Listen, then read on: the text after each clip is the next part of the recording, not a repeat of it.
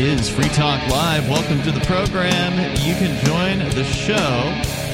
All you got to do is join us on the phone line 603 283 6160. That's 603 283 6160. In the studio here tonight, you've got Ian, Bonnie, and Nikki. Coming up tonight, uh, we're going to get into some jail related stories. Nikki, you wanted to talk about a lady jailed for 13 days before they found out that it wasn't who they thought they had. Yep. right? Same name, different lady. Yep. So we'll get into that story. And Bonnie has a story about re- re- uh, fixing relationships that have been burned up over political disagreements, which has happened to a lot of people, especially over the last two years during COVID when people went ultra insane. I mean, they already had the Trump derangement syndrome for the last four or five years, but then they just went off the completely off the deep end. And So- it's perfect for, because I'm a relationship expert. I have one happy customer, and if you want to call in and ask for relationship advice, you can call 603 283 6160. Indeed. So uh, 603 283 6160. In fact, we're going to go to the phones first up, and then we'll also talk about New Hampshire exit because it is the eve of the big day, the big hearing uh, in front of the full state house that is expected to happen tomorrow. But uh, first, Mark is on the line, our co host, Mark Edge, calling from Florida. Go ahead. This is perfect, Bonnie, because I'm actually calling for relationship advice. Yay! Oh, all right. Yeah. So I, um, you know, I have a group of friends, and I used to agree with them on a topic, and I've changed my mind on that topic. And now it seems like I can't discuss anything even tenden- tangentially related to that topic without sort of setting them off and making them angry at me. And it's true that um, like I want to share the information I have on this topic, but it appears to be um, alienating me from my friends, and I don't know how to. This this group of friends includes my best friend, and um, I don't know how to not sound like a jerk when I'm talking about this stuff and putting people on the defense, and but I still want to share the things that are important. Well, I do actually have have some advice ideas? about that. I would say that you've already explained to them your position and they've explained to you yours, and now it's time to start promoting your thing instead of putting their thing down all the time because I think that that's how they feel.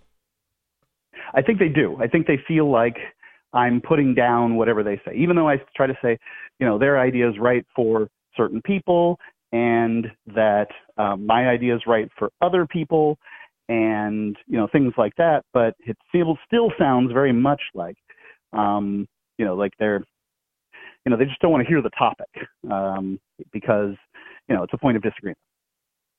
It might be because every day they're busy working for the ideas that you disagree with now, and they just don't feel like you're being productive. And it also sounds like both parties are very passionate about these topics or projects that they're working true. on, so that can sometimes kind of heat things up in disagreements. I would even say that Right, and- uh, your group of friends doesn't mean to put your project down, but they find themselves doing so a lot just out of a defensive move because it seems to them that you're always putting their down theirs down and honestly none of us actually disagree with what you're doing so it kind of puts you in a bad position in all fronts Agreed. Um, like it, it's it, it just this seems to be the case. So let me make a final um, point and then see how you react to that. okay I feel like they and their passion project are um, perhaps not wasting their time, but expending inefficient energy in a direction where it could be far more productive in a different direction. And all I want to do is like sort of tell them, you know, like I, I just want to share with my friends this really great thing that I've, uh, you know, they've got, that I've figured out. And all I can do, and all I, all that seems to happen is it's like, you know, shut up. not, I disagree with your point here, here, and here. Like there's not debate. There's, you know, I'm sick of talking about this. why do you keep attacking us? You know, and I like, um, you know, there, there's a foundation in my relationship with my friends that has to do with debate. You know, like we, um, you know, debate a lot, and what it feels like to me is is that they clearly don't have points to make to show me like I could be wrong. You know, like absolutely positively could be wrong, but nobody can kind of make points to show me where I'm missing this thing or that thing. And like um you know, I I want to I want to show them wh- what they're missing. I And like just this is all out of generosity, but it's clearly not working. Like I like I'm I'm at the point that I understand it is not working.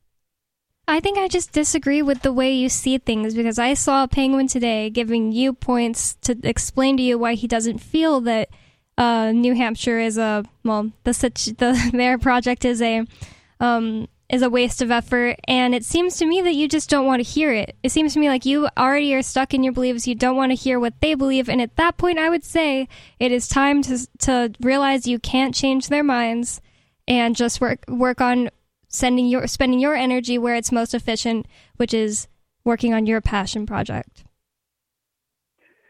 Maybe I could ask a question like what would it take? What would I have to achieve? What would I have to show you to um, show that this, you know, this that my idea is um, effective and good?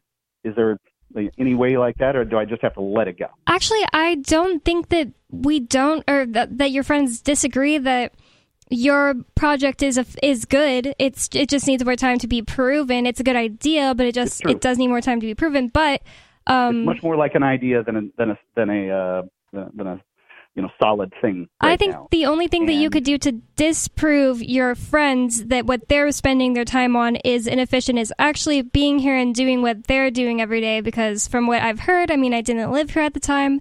It seems like you weren't doing the same things as a lot of your friends were when you lived here, even. So if you weren't putting in exactly what they were putting in, I just don't know how you can tell them that what they're doing is inefficient or going to f- make them fail. Sounds to me like you were doing different things, like working on your house. And am I am I wrong in saying that? Yeah, I think that that's a perception of one particular person um, who is very active um, in certain ways, like uh, you know, wants to do a lot of things, Hmm. and it has always been my contention that many of those things are inefficient and have uh, adverse uh, results and don't move in the direction that I want them to, and and a variety of things like that. Um, I th- I would point out that if if what we're talking about is was I a sufficient activist in the state of New Hampshire, you would have to um, first ask what are the rest of the activists? What are most of the free staters like? So I would claim that I'm in the top 10% of um, activists there. You know, I've taken cases to trial. I have Hmm. um, uh, been elected three times as a delegate to the state convention. I've testif- testified before the state house. I mean, you know, I lived there for 15 years, so I can, you know, I can have done one thing per year and still sound like I've done a lot. Um, but compared to that person and a small handful of other people, um, there's no way I can ever achieve like in amount of activism, not success, because um, you know I would argue that there isn't a heck of a lot of success. Um, there's there's a you know a few enumerated things here and there, and you know ultimately, um, you know life isn't going to be much different. Ultimately, like for instance, um, the ability to ride a motorcycle without a helmet with my gay lover while smoking uh, a joint is a useless right to me because I'm not going to do any of those things. And so having those rights in New Hampshire now, where perhaps you didn't have them before, smoking pot still arguable, is not particularly successful. Anyway, uh, um, why don't you guys, you guys heard what I had to say. Why don't you talk about it on the air if you want to talk about it some more, or go on and talk about how Biden is going to save us. Okay, you don't want to stay. You don't want to stay for If more. you want. If Well, you it's, want. it's up to you. Uh, hang on. What 603 283 6160 is the number here. If you've got advice for Mark, he says he needs help communicating with his friends. It's Free Talk Live.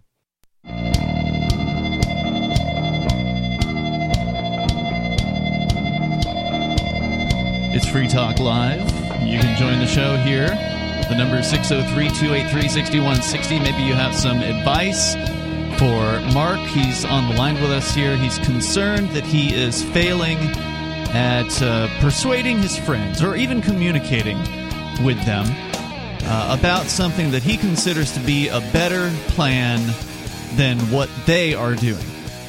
And in case you haven't determined what he's talking about, he's referring to the Free State Project and the people who are here in New Hampshire, uh, the activists who are here. At least I presume that it's what he's referring to. We'll get back into his call here in just a moment. But speaking of the Free State Project, the Porcupine Freedom Festival is coming up this summer.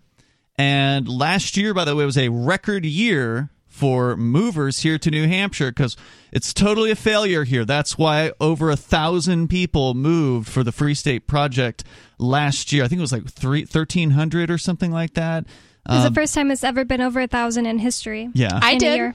You you were last year. That's right. Yeah. That's oh yeah, right. me too. Bonnie was too. Yeah, look at us. Uh, so there are more people coming here than ever before, and it looks like I spoke with Mark Warden, uh, who's the Porcupine real estate guy. He was at uh, they had a big table, of course, at the convention that Bonnie and I went to over the weekend, the Liberty Forum, and I asked him how things are shaping up because all he does is real estate, and probably ninety plus percent of his customers are free staters. Uh, and he says it's looking like it's going to be on par with last year at least, if not. You know, we're not only just a couple months in at this point, but it, so it may get better. It may get even bigger uh, than last year, but definitely on track. So you want an excuse to come check out New Hampshire and experience what it's like to be around more freedom loving people than you can possibly get to know, because that's how it is here.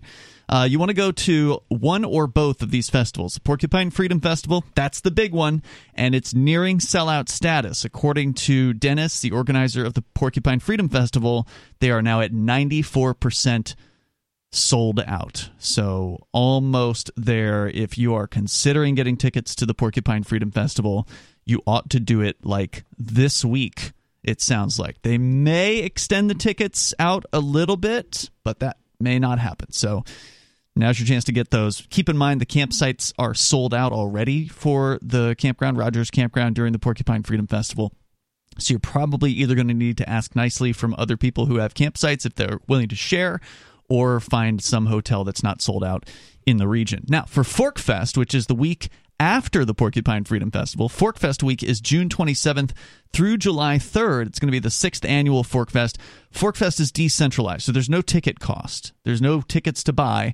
All you have to do is get your RV site, your campsite, or your motel room with Rogers Campground for June 27th through July 3rd. It's definitely a much uh, lower attendance in past years, kind of like the after party for the Porcupine Freedom Festival. So if you want a relaxing week in the woods, lower attendance than the Porcupine Freedom Festival, right? Correct. Not lower and lower every year. No, it's I don't getting think bigger so. every year. I don't know. I wasn't there last year. Well, that's so what I, I can't. heard from people who did go. Yeah, there was a pretty good turnout last year for Okay, good. Forkfest. Yeah. Uh, but it's uh, it's definitely a little bit of a different uh, flavor. And if you want to spend Independence Day with freedom loving people here in the Shire, you definitely want to come up to Forkfest. You can go to forkfest.party to learn more about the event.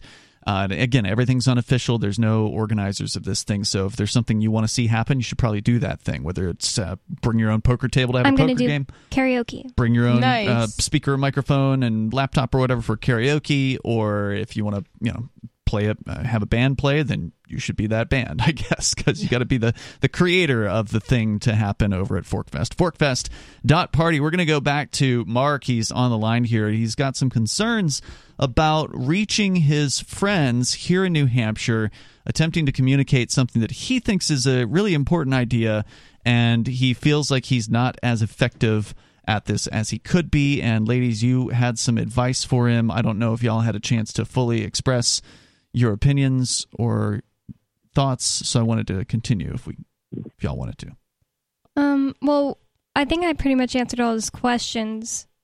Well, in that case, I'll weigh in here on this, Mark, because uh, I've been very aware of these communications, and I am a supporter of. And, and by the way, it has to have been really difficult for you for, to have uh, not been able to address them personally with me while I sort of called in with Aria and these sorts of things, because you certainly are my target audience on that. Well, I'm a Um, supporter of uh, what you're doing. I, I think it's uh, it's something you you find very important, and you've spent the last roughly half a decade, I think, of your life researching uh, special economic zones and looking and traveling to many of these potential uh, locations and meeting with other people of a similar interest. And and you truly believe in this. And and I, I really do hope that you can find this great place and or create uh, this great place. Uh, I think it's an interesting project.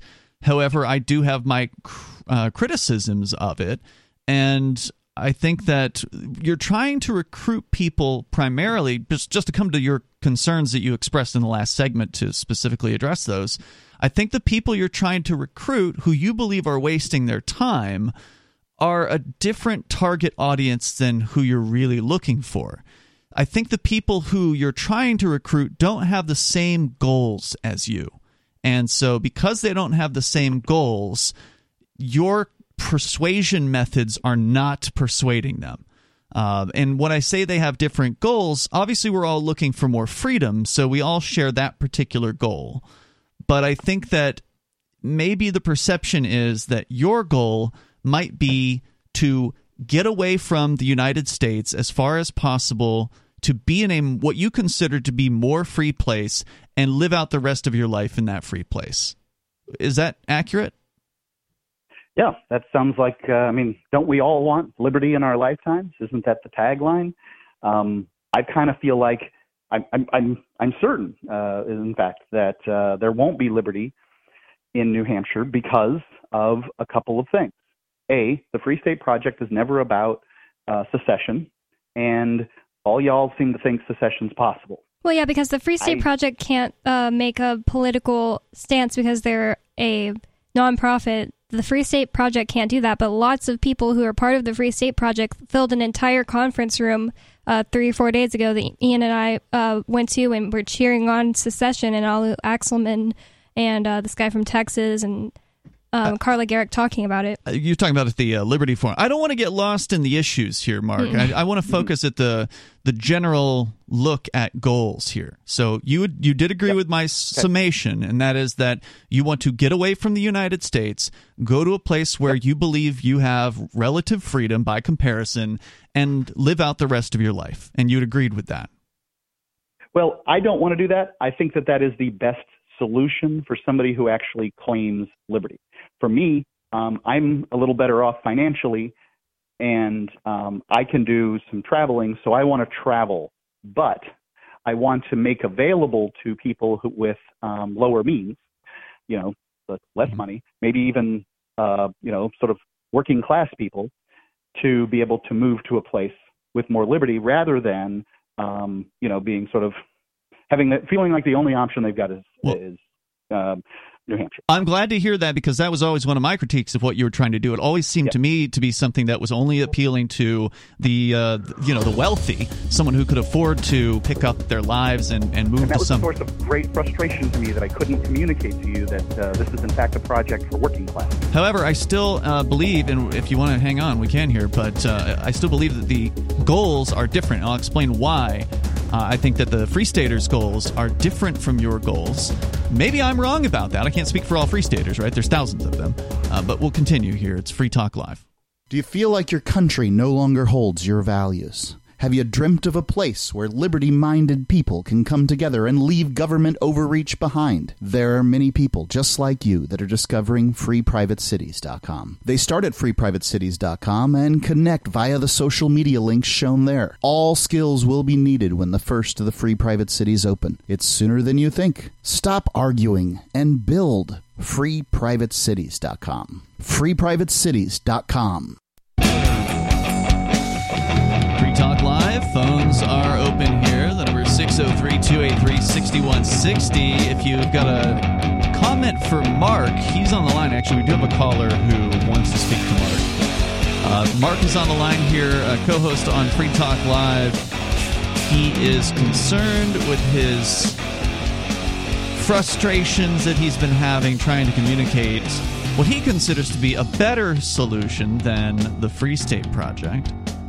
And of course, the Free State Project is the number one liberty community on the planet. It is what has attracted thousands of freedom minded people to the same place uh, which is here in New Hampshire. Now, of course, not everybody joins the Free State Project. Not all libertarian types who've migrated here have signed on the dotted line. Aria, for instance, is not a Free State Project participant, but she moved here as part of this whole freedom migration. So the Free State Project is only really part of the New Hampshire Freedom Migration, which is actually much larger than the Free State Project. But the Free State Project is kind of what got this thing started as a true activist project. It's and a- I signed it, but then I just realized, like the last segment, I never alerted them that I moved. That you moved. So I wonder if they counted me or. There's a lot of people that are like that too, where they'll sign up and then they'll they'll forget, right? Like yeah. you don't think about that. yeah, I thought about somewhere. it ten minutes ago. I didn't sign up, and I never alerted anybody that I moved. I just ah, so you're not a free stater. I don't. Then. I don't technically consider myself a free stater mm-hmm. because I grew up 30 minutes from the border. Like I'm from here. So it just doesn't feel like I did move from Massachusetts to New Hampshire for the Liberty community mm. and, you know, largely for the Free State Project, but well, then I guess uh, they're now changing the definition of free stater to just be any libertarian in New in New Hampshire. Perfect. Uh, well, is, that's me. Which is fine. uh, so we're going to bring Mark back on the line here, but I do want to say thank you to Bitcoin.com, and they are a longtime sponsor here on Free Talk Live. So if you're interested in learning about cryptocurrency like Bitcoin and Bitcoin Cash, you need to get over to Bitcoin.com. Click Get Started right there at the top of the page. Uh, it is something that you should take the time to learn a bit about prior to actually jumping in. Uh, although right now the price of Bitcoin jumped up a little bit in the last 24 hours. I think it's over 42,000 today per Bitcoin. Oh, wow. I'll do a quick check on that. Yeah, here. I honestly haven't under. checked today. Just under 41,800 as we speak. So head on over to bitcoin.com, learn the basics, learn what decentralization is, why it's important when it comes to money and what is blockchain, some of the basics about this amazing technology that is really part of the uh, the evolution of this concept. So get on over to bitcoin.com, click get started, and learn more. Also, if you're not brand new to crypto and you want to get the latest news headlines, they've got them there every single day over at news.bitcoin.com. We're back with Mark on the line here. And, and what I was saying, Mark, is that when you're talking with someone who might have different goals than you, then it's going to be hard for them to uh, appreciate where you're coming from because they may interpret what you're saying as you know irrelevant to them because they don't feel like you're you have the same goals. And and what I mean by that is you're referring to a project of encouraging people to move into perhaps a special economic zone or a place on the planet that you believe is more free. Uh, and you may have some evidence that it's it's more free than than the United States. I don't know if that place has been announced yet, but it's something you've been you've been looking for. Um, and I'm, I'm, happy to um, talk about it. I've acquired the the location, um, or in I represent an organization that has acquired the uh, the location, so I'm happy to talk about. It. Uh, it's called uh, Coral Beach on the island of Utila, in the Bay Islands. But I honestly don't believe that Coral Beach is right for everybody. I in fact believe that people should um, actually like people actually need to step down and not take advice from leaders, but instead look at their own lives and say, okay, what's best for me? Because I firmly believe that New Hampshire is right for some types of people. And I've enumerated those types of people um, at least once on the air. And that, you know, maybe Florida's right for a lot of people. Maybe well, Texas is right for some people. See, that's the thing. Well, when he gave the people that he thinks New Hampshire is right for, it wouldn't include Ian, me, or Aria. Not true. Yeah, because um, I'm from Texas. Well, no, now you're going to have to go through what who you think it's it's right for. Okay. Um, so the first group of people I said, um, there's three groups. So one can be part of any of these groups, all of these groups, or none of these groups. I don't think you can actually be part of group number two. Group number one is anybody who's in the state of New York or in New England who, um, you know, is just sort of a libertarian should look at the Free State Project because that is the most libertarian place in the the vicinity of where you live. If you can, you know, transfer your job or work from a different location or a variety of things, I think it's right for you. Point number two is uh, people who really want to uh, you know they want to be in action. They're they're fighters by nature, and I don't I I. I have made this point that it makes them look bad, but it's just a personality type. They're angry and they want to fight the man. And um, the, New Hampshire's a great place to do that. You will get all of that that you want to get.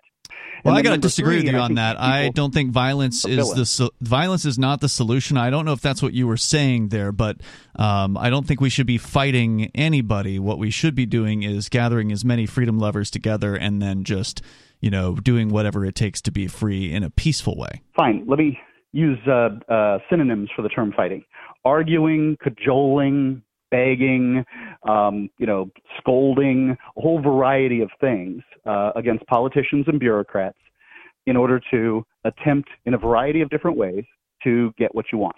And then the third group, and this is uh, the group that I'm most uh, careful around. These are the, these are the dangerous ones. Is the libertarians that just want to get elected, those that want to rule. I'm not saying everybody, and in fact, I don't even think most of the people who have moved and gotten elected fit into this category. I think that they are in the second category. They're the fighters. Um, but this this third category, the rulers, these are the ones you got to watch out for. There's been a few of them. They get there, they get the power by saying, "Hey, hey, we're we're libertarians and stuff," and then they start voting against the very principles that they had stood for because yeah that's a concern. I mean we've seen that happening where uh, people get into office and it's true uh, power does corrupt and it, it's absolutely true that not even libertarians are immune uh, to that statement. So i mean there's there's definitely some decisions that many of the the liberty reps have made that i would not think that I would make if I were in their position. Like, for instance, one of the more recent questionable ones was supporting a marijuana legalization bill that, if if it passes the Senate, and it sounds like it might not, thankfully, but if it were to pass the Senate, uh, and get signed by the governor that uh, would then create a marijuana bureaucracy within the liquor commission and create state-run marijuana distribution uh, stores, which is a terrible idea. They're just, just, extremely misled, and they think that it's a step in the right direction, and what, but it's absolutely wrong. And I tried to go around Liberty Forum telling as many state reps as I could why I think it's incredibly wrong, and they were like, "Oh well." I'm I don't I don't uh, I don't think it's going to pass. And I was like, okay, well, don't vote for it. Well, the state reps already voted for it. That was the problem. Hmm. And that's why I was criticizing their decision because many of the, the so called Liberty reps did put their names behind that. What were you going to say there, Nikki? I was going to say that what happens is people get their eyes set on one thing. And then, as far as bills go, they just lose sight of everything else. So they kind of sell themselves out on other things within the bill and they just lose sight of the big picture. And so, I think that's what happened. That is more than likely what happened with that particular bill. They, it's crazy because there were so many good marijuana bills. Sorry, we are totally changing the subject. Well, I mean, Mark, I, I, definitely understand Mark's criticism here, and I think that's just something that you're going to deal with anywhere. Anywhere where there's a libertarian uh, significance, where there are actually a lot of libertarians, which is here in New Hampshire, and there's nowhere else like it anywhere else because libertarians fail everywhere uh, except for New Hampshire, you're going to have those power seekers. You're going to have the power corrupting people. So, I mean, that's just part and parcel of a growing, successful libertarian movement. Uh, the other part I'm going to disagree with here is your, your number one point, saying that only people from New England should move to New Hampshire. It's a ridiculous statement. Uh, there are people who have moved here from as far away as California, some from as far away as Russia. Well, I think places. that what he would say is that they're the fighter type.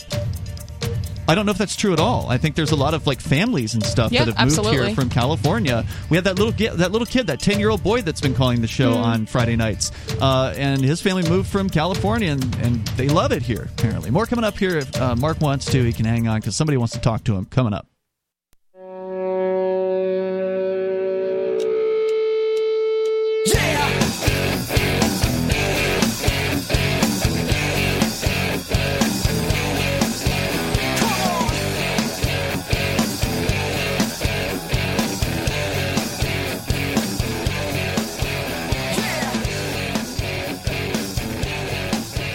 Talk Live coming up. We'll get into independence for New Hampshire, the movement uh, that is going to have its bill heard, the very first ever, by the way, that we're aware of in generations.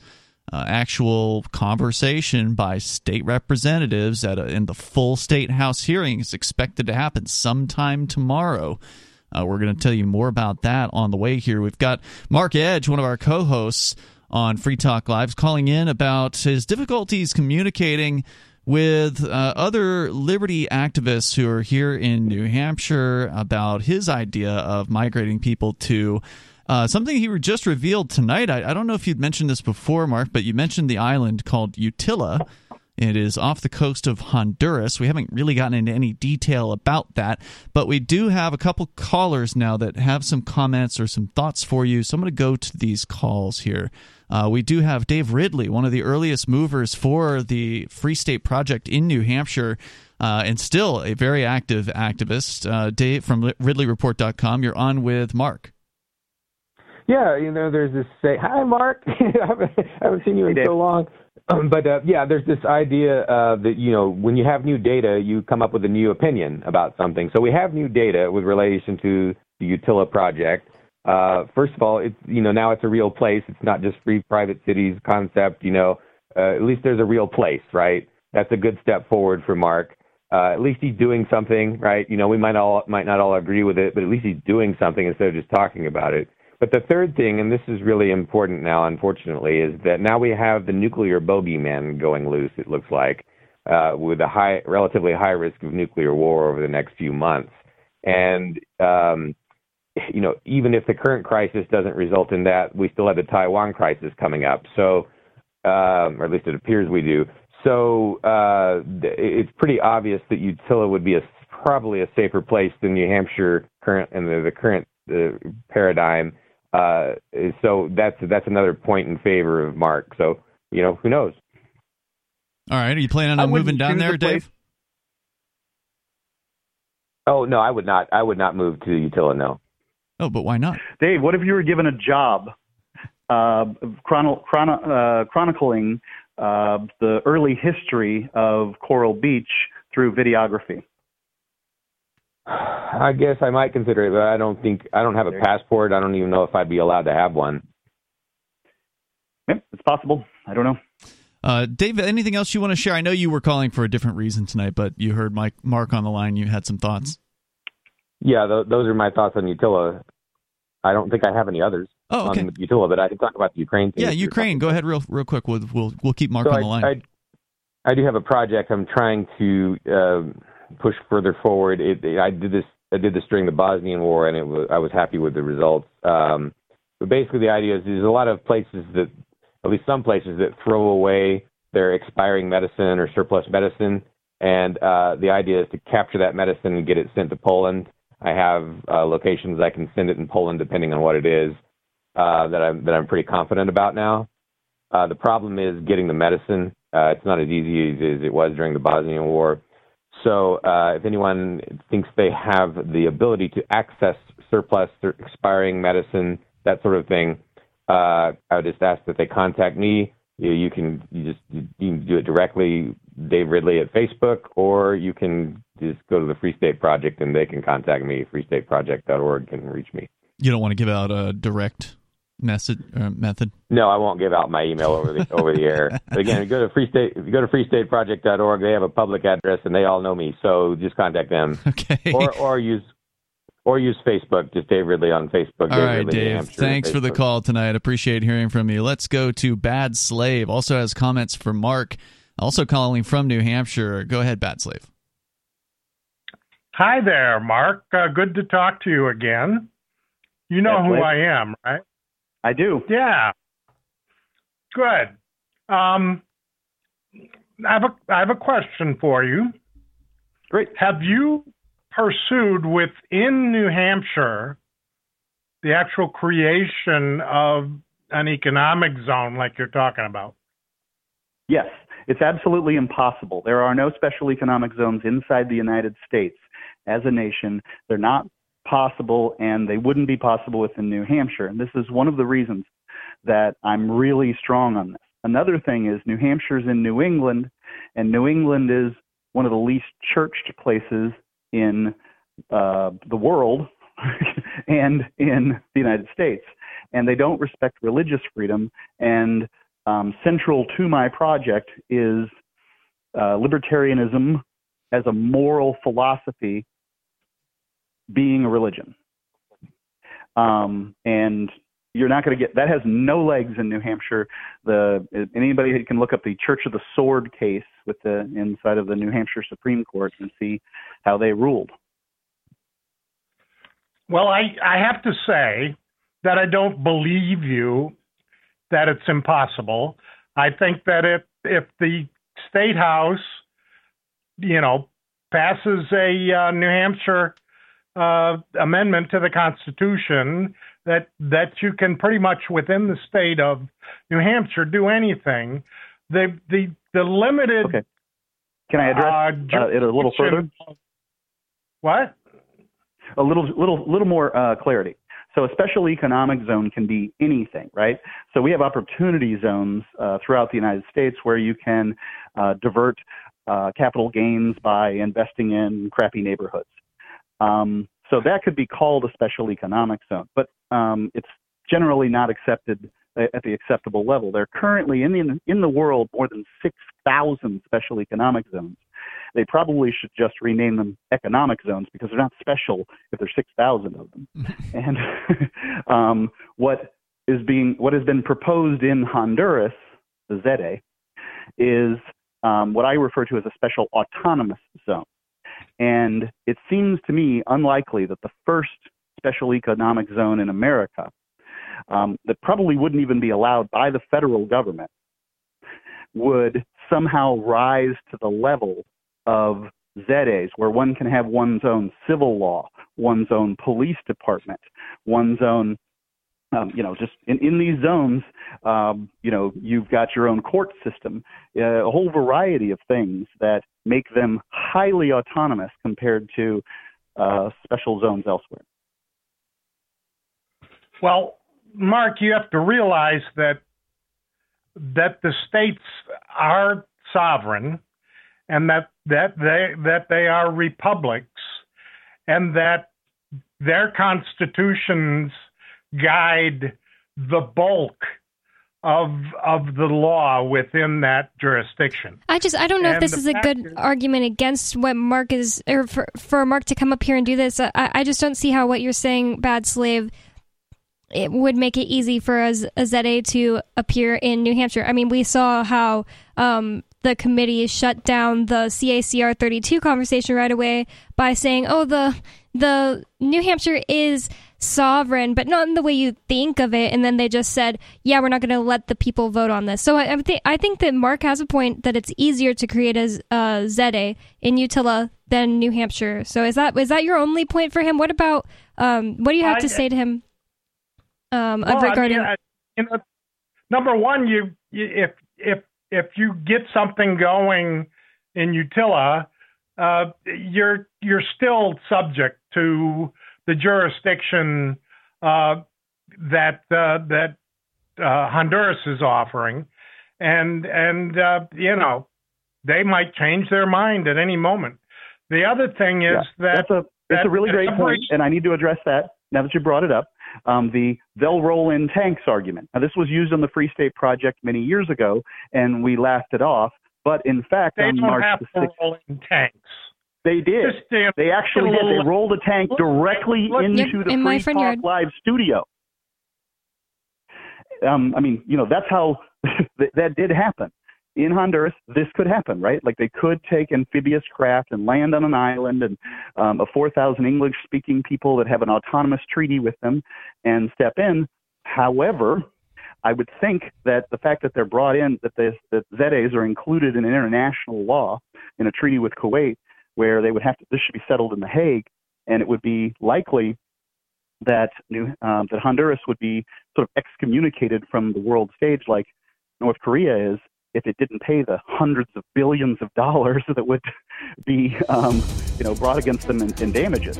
So I I feel like the roll in tanks argument has uh, not a lot of legs. Thanks, Mark, for the call tonight. Thank you, Bad Slave. Uh, appreciate the discussion. We're going to continue Free Talk Live. Good night, everyone. And uh, he was saying good night there. I was putting him on hold. Uh, more coming up. Hour number two is on the way. You can join the show 603 283 6160. Your thoughts are welcome. Free Talk Live. Free Talk Live's video archives have been on LBRY for years. LBRY is an uncensorable, decentralized, blockchain based media sharing protocol, and we're big fans of it here on Free Talk Live. In 2020, LBRY launched Odysee, a video sharing website to compete with YouTube, and it's really taking off. Now, with over 1 million channels, many of whom are disaffected YouTube creators. During YouTube's crackdown for not towing the government line on COVID, the Free Talk Live YouTube channel started receiving strikes and could be completely taken down at any moment. Thankfully, Odysee started offering live streaming, so we're now streaming live every night and posting our video archives permanently to Odysee. You can watch live or anytime on our Odysee channel by visiting video.freetalklive.com. If you want to go all in, download the desktop app at lbry.com, and then every video archive you watch, you'll help seed and keep it online forever. At minimum, we ask you visit video.freetalklive.com and follow us on Odysee today. video.freetalklive.com.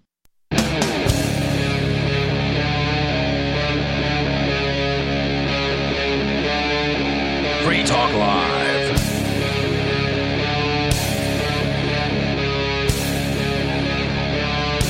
It is Free Talk Live, and the phones are open here if you want to join the show. The number is 603 283 6160. That's 603 283 6160. Ian, Bonnie, and Nikki here with you tonight. We started the show in a way I was not expecting to. Mark uh, Edge called in. He's a co host here on Free Talk Live who has been out of the studio for a while due to various different bail restrictions and also due to the fact that he does like to travel around, uh, as he was mentioning, and has been investigating these special economic zones for the last several years and has finally apparently settled on one. Uh, or maybe it'll be a special economic zone. I don't think it is yet.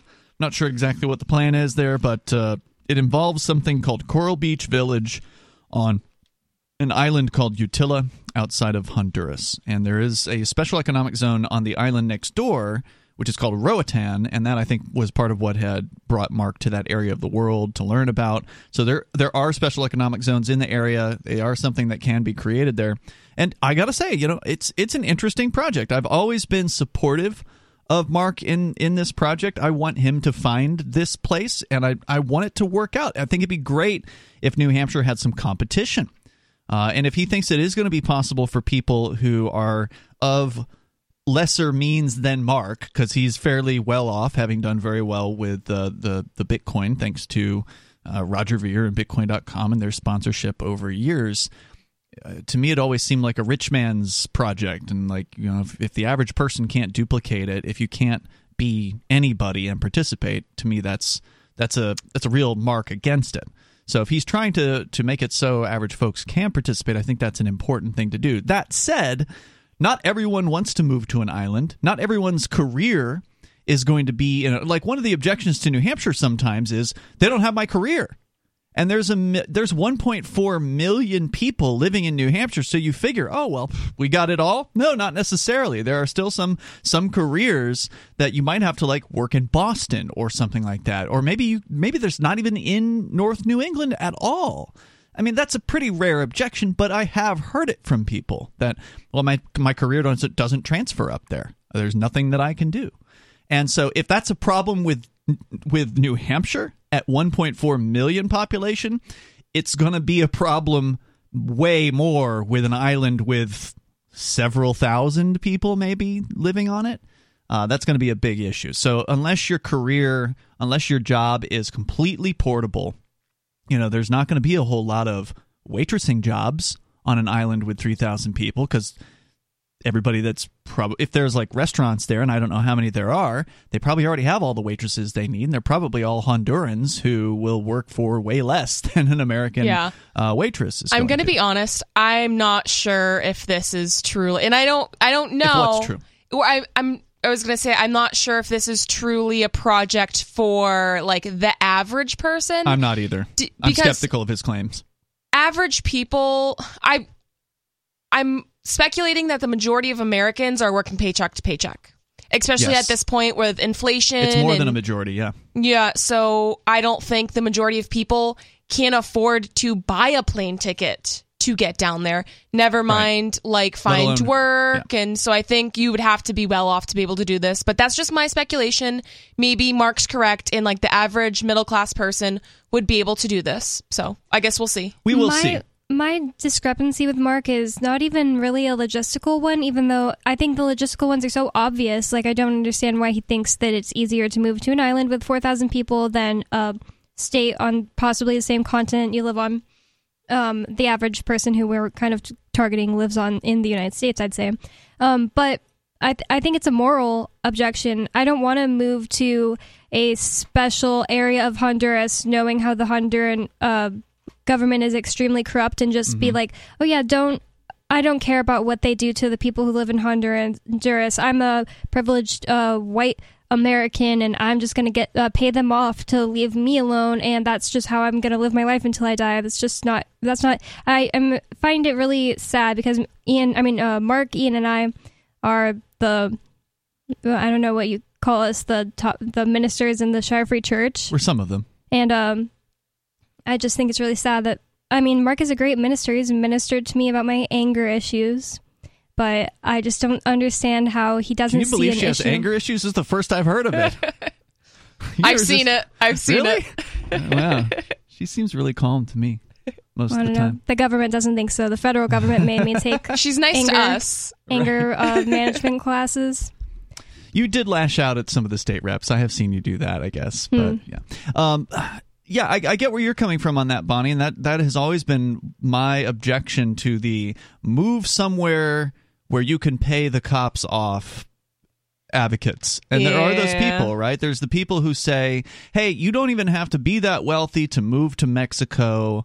Uh, you can live like a king for what people pay for a you know one room apartment in Keene, New Hampshire. You can live very very well. So as if you've got a, a job that is portable, you can simply move to one of these places and have a much easier life and have a, um, a, a what some people argue is a much freer life. And and I, my objection always comes down to, yeah, but what about the other people in Mexico?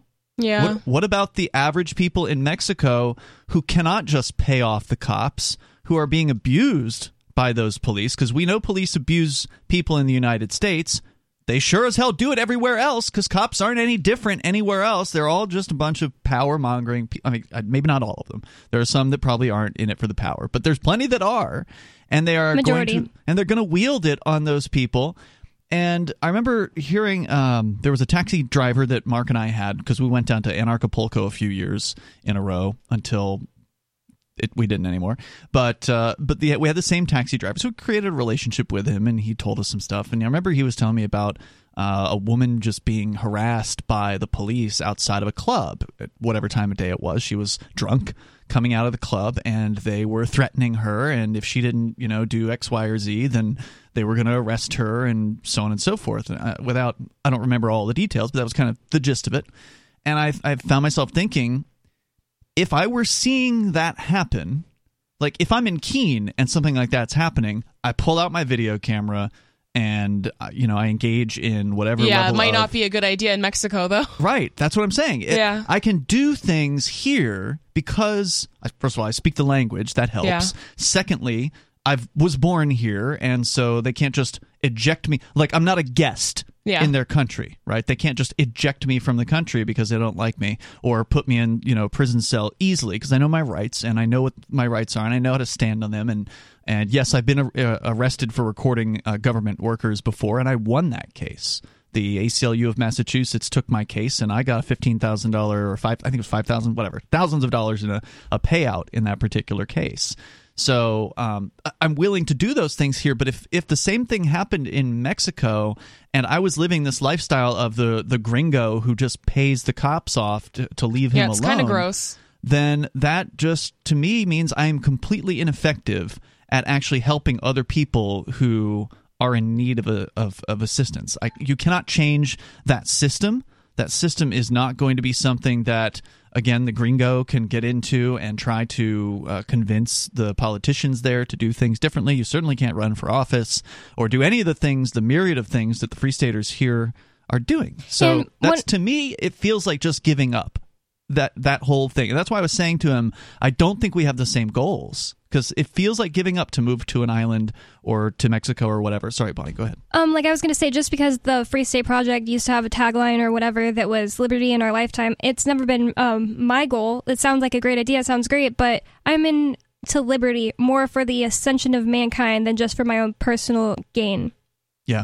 I also do think that New Hampshire is one of the freest places on earth. And I think freedom means different things to everyone. Like you said, like we all have different goals. But to me, freedom first starts from within. So I guess it doesn't matter where you are.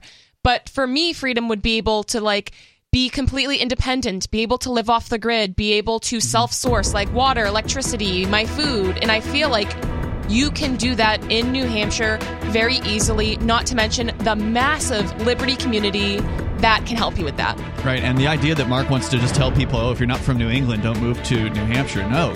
Come visit, see if it's right for you, plug into the community here, and I guarantee you, you're going to find an experience that is unlike anything, it cannot be duplicated anywhere else on the planet because we've got the numbers. More coming up. It's Free Talk Live.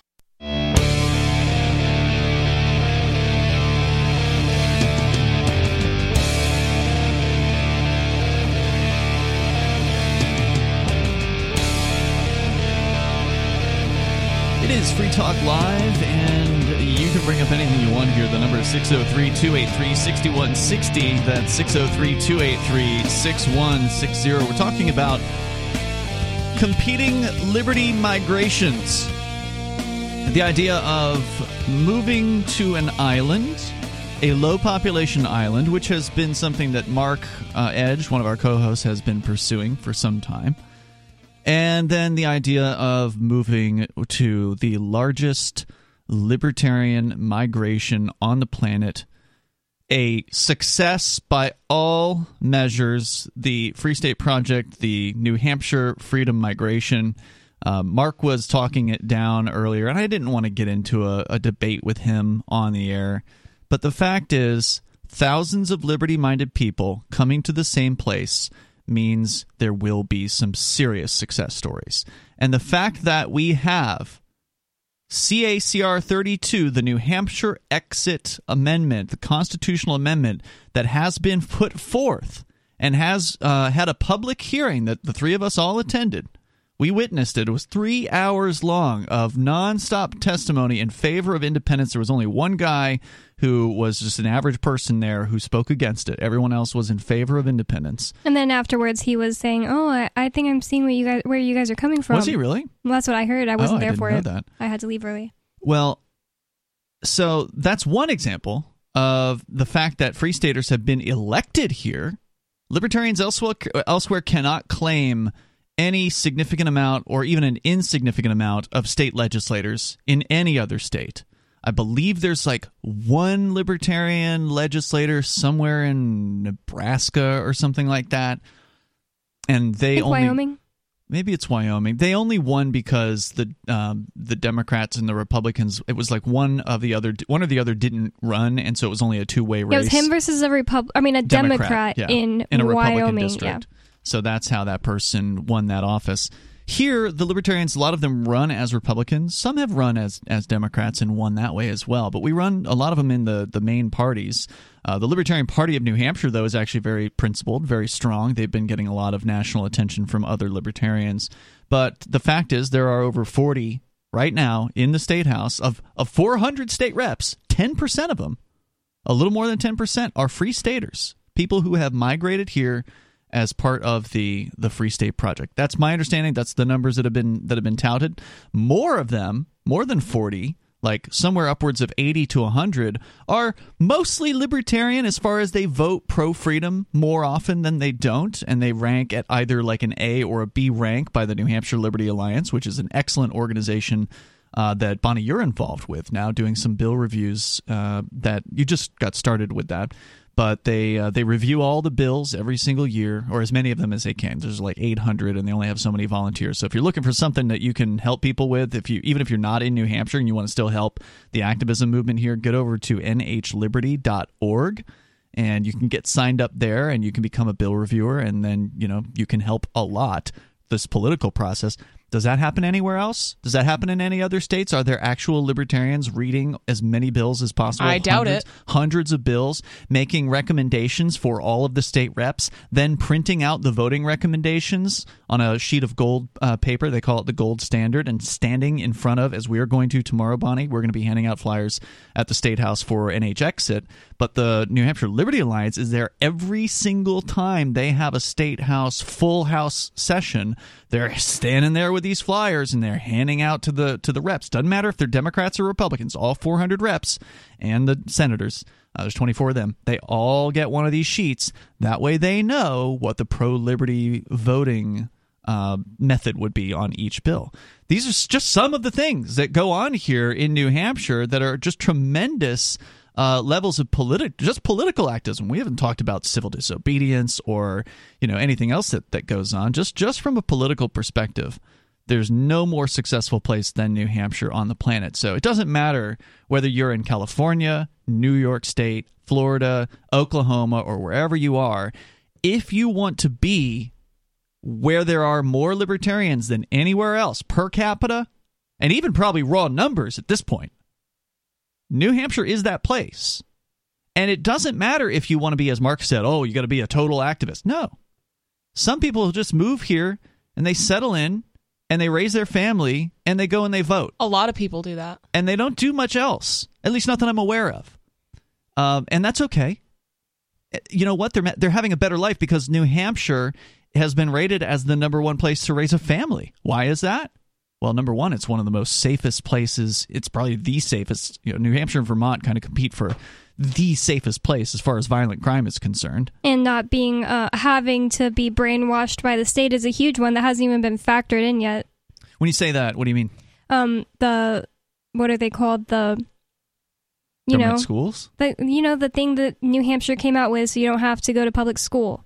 Oh yeah, the savings education savings accounts. That's really new too. That just started. That's what I'm saying. It didn't even get factored in yet. And you know what? Even I've heard some good things. I'm usually talk a lot of smack about public schools. Mhm. I've recently heard some good things about a particular public school up in the North Country. Oh, like them having uh, kids read good books. That Yeah, kind of thing. Yeah, I've heard about that. They were doing some sort of like shooting event, like having What? like teenagers learning how to shoot guns. Yeah. The North Country is a special place, from what I understand. So, yeah, yeah. so I was very pleasantly surprised when I heard that. So even the public schools aren't really that bad here. Still, though, um, definitely would want to stay away from public schools. It's easier Yeah, to homeschool here in New Hampshire. It's relatively easy. But I mean, we could just we could spend hours just talking about the the success stories. And the fact is, numbers matter. The more freedom loving people we get here, whether they be super activists like Dave Ridley, or whether they be barely activists, families that are just trying to raise their kids and you know go to school and whatever. Uh, the more people that we have in this community, the stronger it is, and the more frustrated these statists are, are going to be. I mean, every single, almost every day, the Free State Project account on Twitter is posting examples of statists flipping out about the fact that the Free State Project exists and has been so successful. They are losing their minds on a regular basis and they're having these seminars about us and, whoa, we got to do something to stop like them. emergency meetings. Yeah, they seriously are freaking out and they've been doing this for years. It just it seems like it's accelerating now. They're getting really worried because the election is coming up and they know the Democrats the studies have shown that they are burning their bridges with constituents over the COVID mandates, and yet the Dems in New Hampshire are still freaking out about, oh my God, we have to put up barriers in the state house, or else we can't come back to the state house to do our you know business or whatever they're going to do tomorrow. So tomorrow is the first day that in since the beginning of COVID, the first day that the full 400, and I, I doubt it's going to be all 400, but the 400 state reps are supposed to come back to the actual state house Well, to have their full hearing. Hmm? I said never mind. Oh, uh, and so this they've been meeting in these like stadiums and big convention halls where they've been socially distanced up until now. And so the Democrats said they had to have plexiglass installed between the Republicans. Wait, and did they really do Democrats. that? Yes. That is so dumb. and can't it's believe crazy they did because it. it's it's not in between every person. It's just the Democrats and Republicans. They're like segregating Yeah. each other. That's Yeah. so weird. Yeah, we're going to see it I did tomorrow. not know that. We're, That's we're going hilarious. there. We'll, we'll see it in person because Bonnie and I, and hopefully some other folks, are going to go watch uh, what happens with the NH Exit Constitutional Amendment. And I'll share one of these flip outs with you by somebody who just loves the government coming up.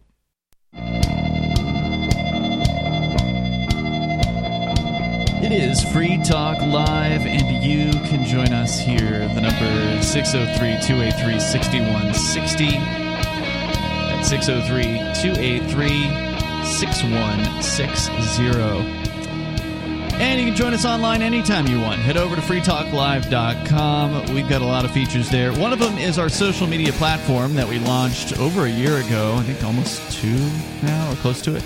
And there are there's a lot more leeway to say the things you want to say there. You won't have yourself censored unless you're there to spam. If you're there to spam, then you're gone.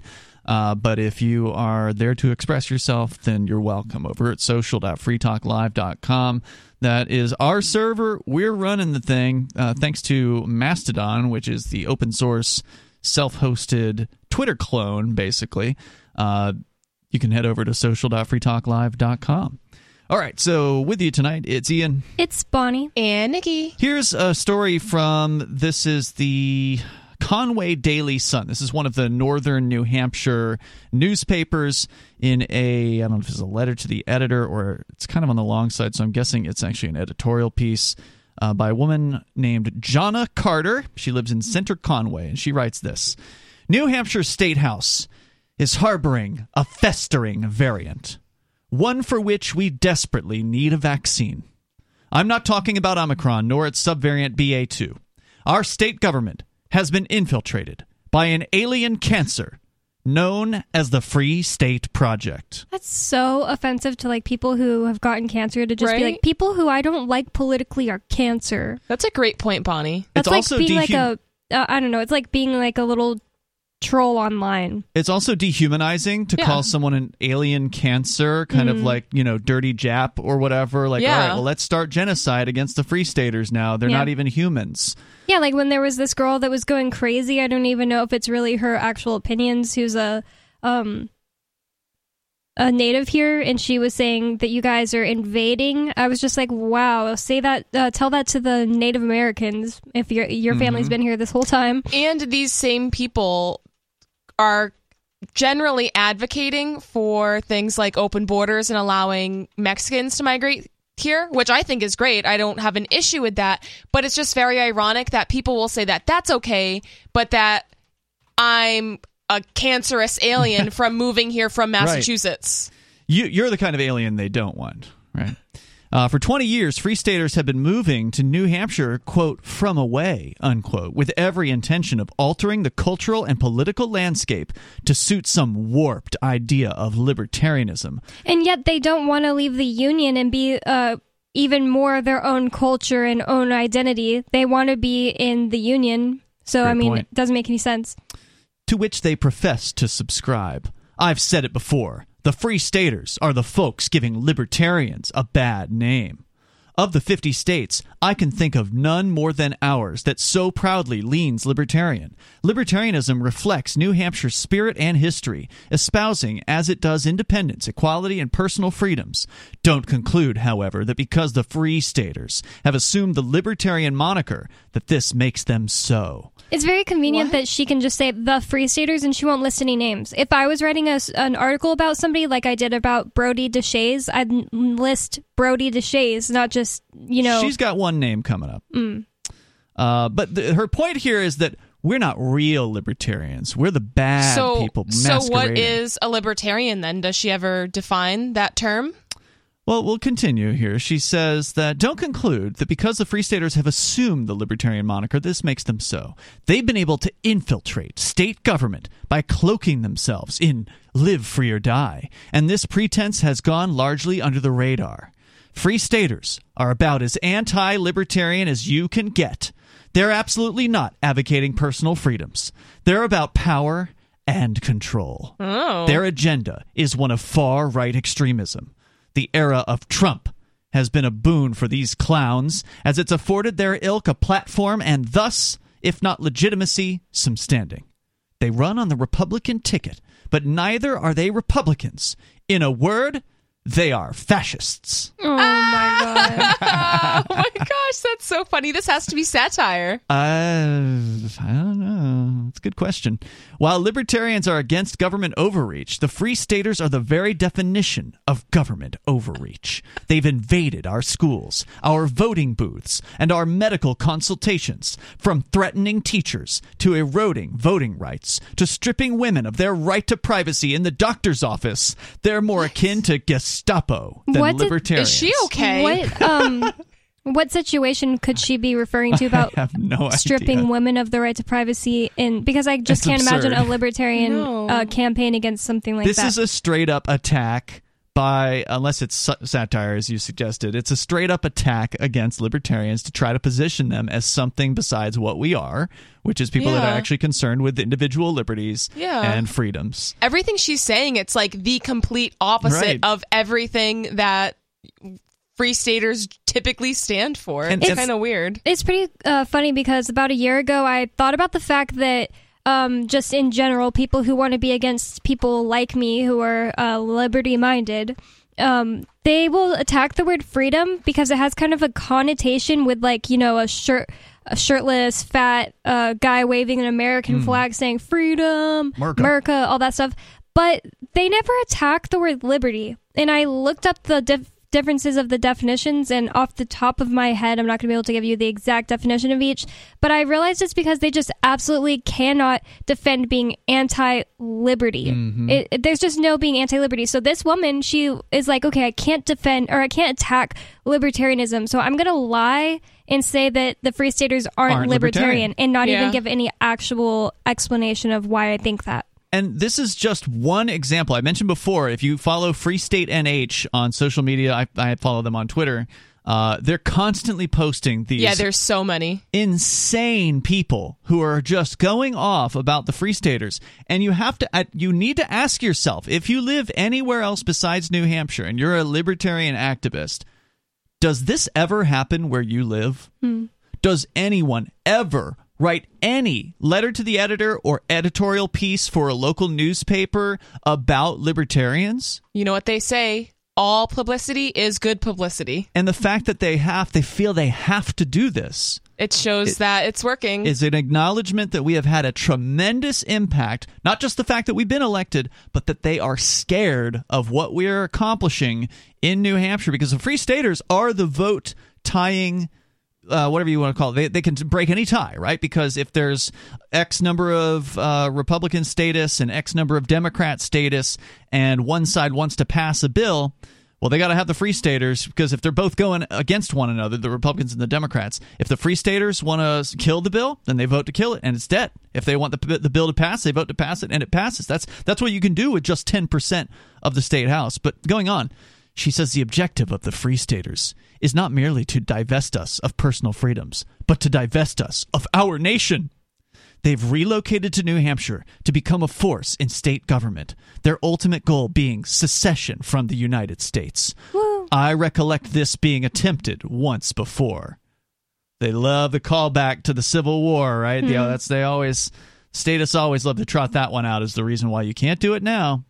And and did, do they ever trot out the fact that Abraham Lincoln bombed, you know, people and they weren't even soldiers during the Civil War Oh, and no, was obviously not. the aggressor in that situation. These situation? people believe that Abraham Lincoln is a hero. Yep, everybody does. Trying until recently to downplay the secession idea, now they're ready to activate the plan. This past week, now this was written in early February, uh, CACR 32 came before the State House or the House State Federal Relations and Veterans Affairs Committee, sponsored by Representative Mike Sylvia. The proposed amendment reads in part, quote, "The state peaceably declares independence from the United States and proceeds as a sovereign nation." Unquote. Friday, the committee voted to recommend CACR 32 inexpedient to legislate. Hopefully, the legislature will vote to adopt the recommendation, but the writing is on the wall. This is merely the beginning. She's right about that. State Rep Israel Piedra found the committee discussion eye opening and very troubling. Some Republican members, by the way, this man, uh, Israel Piedra, did not attend the, uh, the three hour long testimony. So I doubt that he sat there and watched it at home, but he certainly was not in the room because I remember there was actually a free stater sitting at his at his location on his desk, uh, on the desks. So the number here is 603 283 6160. We'll continue with this breathless hit piece against the free staters trying to position us as anti libertarian. This is Free Talk Live. You can bring up anything here. The number is 603 283 6160. That's 603 283 6160. We're talking about independence and the New Hampshire exit movement that is causing people who are statists to flip out and they tend to be more on the left than on the right, but there are definitely plenty of people on the right that do not want to see secession happen. So but we, people on the left and the right are both liars who are Yes. anti-secession. They're never against it for any um, honest reason. Like they're always lying. That's a good point. Like this We're- lady. we're going to get back into this uh, this story here, but also you're invited to join us online over at freetalklive.com, and we got a lot of features there, including feeds. Uh, RSS feeds that you can uh, pop into your favorite podcast client and subscribe to Free Talk Live to get each episode as it's released. Go to feeds.freetalklive.com. You'll find multiple different feeds. There's one that's the full show and the digest. There's another feed that's just for the digest. There's another feed that's just for the full shows. So you'll find those over at feeds.freetalklive.com. Back to this story from the Conway Daily Sun. It's a newspaper that appears in northern New Hampshire, in the town of Conway. Uh, the woman uh, writing this is uh, trying to claim that the libertarian free staters are not, in point of fact, libertarians. They're actually fascists, which is the first time I got to say that I've ever Yeah. heard that one.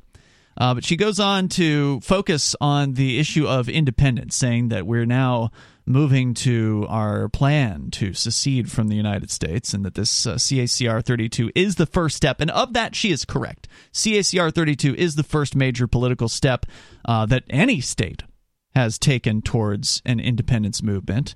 We understand our chances are pretty poor. The, the odds are the establishments on both the left and the right are going to swing into uh, to play against this thing. But the funny thing is, even though both the left and the right on this committee that we all sat in front of and a couple of us spoke in front of, uh, this uh, Federal Relations Committee voted 21 to 0, meaning every single Republican and Democrat on the committee, it's you know, it's almost half and half. It's like, you know, if the Republicans are in charge of the state house, they'll be t- uh, 12 out of the 22 and the other 10 will be Democrats. So they all voted against this thing. But yet one of the Democrats, Representative Israel Piedra, tries to still tries to make it sound like they're more against secession than the Republicans. He said, quote, "The committee discussion was eye-opening and very troubling. Some Republican members were more concerned with whether secession could be successfully implemented than with the concept itself." Unquote. According to Piedra, committee chair Al Baldasaro, quote, agreed with the concept of secession and lamented that su- a sufficient plan does not currently exist to carry it out. Yikes, says the author. Sylvia noted that So th- this person just wants people to be anti-secession without thinking about it at all. of course, You, you just need to be anti-secession and not think about why or how it would work. right? Because it's the you know the United States is the most important thing ever. We couldn't possibly leave it. Mike Sylvia, who's the founder, or not, not the founder, but the, the prime sponsor of this bill, CACR 32, the constitutional amendment, noted the hearing was packed with people supporting the amendment. Not a huge surprise. Free staters band together to attend and influence any meeting in which their interests stand to be promoted. That's a huge compliment, right? The fact that we have the ability, we have Yeah. the numbers, we have the organizational ability to come together and influence the legislature. That's Like what you're supposed to do, I, right? I was going to say like Democrats don't do that, like Republicans don't do that. That's just what people who have um they have a vision for how they want the world to be right. act and it's how it's legal in the United States and in fact it's the way that we've always That's done what things. you're supposed to quote unquote do. But turns out when you actually show up to a meeting, then they lament the fact that you showed up. Hmm. Oh yeah, and they always tell us, oh, well, if you don't like the way things are, then you Get better involved. get involved and change Mhm. things. Yeah, but when you show up, they want you to go home. Free Stater, she says, or Sir, Sylvia said, quote, some may consider it a laughable question, unquote, regarding the amendment. It's preposterous, says the author here, but it's anything but laughable. Rather, it's insidious and dangerous, and it further imperils our republic as democracy is under siege, not only in New Hampshire, but throughout the country. Oh, thank God. Here's a window into Mike Sylvia's character. The Laconia Daily Sun quoted a discussion of his secession strategies. This is where we were having a meeting about early, early on about the wording of the amendment and stuff. He said, quote, This is not my feeling, but you know the atmosphere out there is that those dirty Mexicans or Guatemalans or whatever are coming across the border, bringing in COVID with them. It's a bit of nonsense, but that is a genuine mood that is out there, and whether or not it's true, if we could take advantage of it, why wouldn't we? Unquote. She says, um, for starters, how about decency? Um, this is exactly actually she is actually part of the type of people thinking that whether she wants to accept it or not if she is saying that people who are from america coming to new hampshire to be part of the free state movement is uh, a cancer Alien cancer. um, what yeah. would she think Yeah. that she ha- she's doing, being being no decent. different than somebody who says that um, Mexicans or Guatemalans coming up here is, is a cancer. Yep. I don't see the difference at all. That's the, the difference is Mike Sylvia doesn't actually believe that. Yeah, and Mike she Sylvia does. is just saying, "Hey, let's pander to these people if we need to to get them to support secession." Yeah. And that's just it's it's ugly, but that's politics. And politics isn't decent. It's disgusting. She goes on. She says the idea of secession is taking hold. Hashtag national divorce was trending on Twitter in December. As a victim of divorce, I can assure everyone Oh my a victim gosh. of divorce? Is she saying that her husband divorced her and she didn't want to leave, or she didn't want him to leave? that's a great question.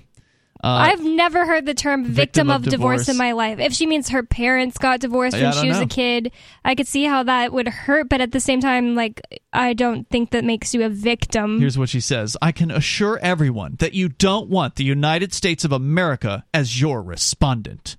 So I think she's referring to the idea that the U.S. is abusive and they're going to hurt you. And I also like how she used the term victim of divorce, Yeah. but she referred to human beings as alien cancer in the beginning. Like, that's not offensive, but using the word divorce is. Yeah. She's just. Have New Hampshire Republicans thought this through? In a good year, federal funding contributes to a third of the New Hampshire state budget. As- After we give it to them, right. And then they give it back. They give a fraction of part it of back. it back. Yeah. It's like being grateful for your tax returns. Like, oh, thank you so much for What would these I do tax without returns. you? Yeah. Add COVID to the mix, and this is upped significantly. Representative Tim Horrigan called the secession movement un American, pointing out that it defies the oath of office. Every elected official, upon their swearing in, is required to take the oath, a catchy little ditty that goes, quote, I blank solemnly swear that I will bear faith and true allegiance to the United States of America and the state of New Hampshire and will support the Constitution thereof. And then it could just be changed when we left. In conclusion, if, if it looks like an insurrectionist, swims like an insurrectionist, and quacks like an insurrectionist, it's probably a free stater. Oh my God. Well, Insurrection thanks. involves Violence. violence, Yep. uh, by definition, so Yeah. that's ridiculous. CACR 32 does nothing but promote a simple, peaceful, nonviolent vote on this question. It is not a vote on secession. This is something that many of these state reps do not understand. Certainly, many of the people who are looking at it do not understand. A state representative is not violating their oath of office by putting something on the ballot that the people requested. People said, we want to vote on independence. Some state reps said, okay, we'll put together a constitutional amendment and you guys, you know, can work on promoting it. And if the state reps vote for it, if it has to be 60% of the state reps, it has to be 60% of the Senate, then it goes on the ballot and it has to get two thirds at that point. So roughly 67% of voters would then have to vote for it in order for it to pass. That would be the people making a decision. The state reps simply would just put the question on the ballot. That what what could possibly be considered illegal about that? But yet, many of these state reps are deathly afraid of the federal government and the this position of oh, you can't do that was what was trotted out at this hearing and what persuaded at least two of the reps who were on that committee uh, to change their minds and vote against this bill. Because they thought that they could be brought up on charges based on a part of the U.S. Constitution that isn't referring to anything like what voting on CACR 32 would be like. It was referring to if you are have ever been at war against the United States or aided the enemies thereof, then you can't run for office. That's what That's the part point. was um, that's what the part of the U.S. Constitution that was cited for that threat was, and they don't even know the Constitution. They just go, "Oh my God, that sounds No, scary." They don't, and they don't know the fact that secession is not mentioned in the Constitution. There's nothing in there about that you can't secede, you cannot end the relationship, you cannot break up. It's not in there. And so, therefore, Article 10 of the U.S. Constitution, which reserves all rights not enumerated within the Constitution to the states, therefore, Article 10 applies. To And so- secession, yep. yeah, so the, the ability to say goodbye is something that every state government and the people therein retain. Well, this person sounds like they don't believe in the right to leave a group that you once were a part of. I mean, she called herself a victim of divorce, and all I, all I can think is that she was a wife and didn't want to get divorced, and her husband divorced her anyway. More coming up here. You can share your thoughts at 603 283 6160. We'll get into uh, some jail related news. Uh, Nikki, you've got a bizarre, I guess not even that bizarre, it's probably happened a few times. Uh, somebody got put in jail wrongfully, and we'll talk more about that situation coming up. Uh, plus, relationships that are broken over politics. Bonnie's going to tell us maybe they can be fixed. Hour three's on the way.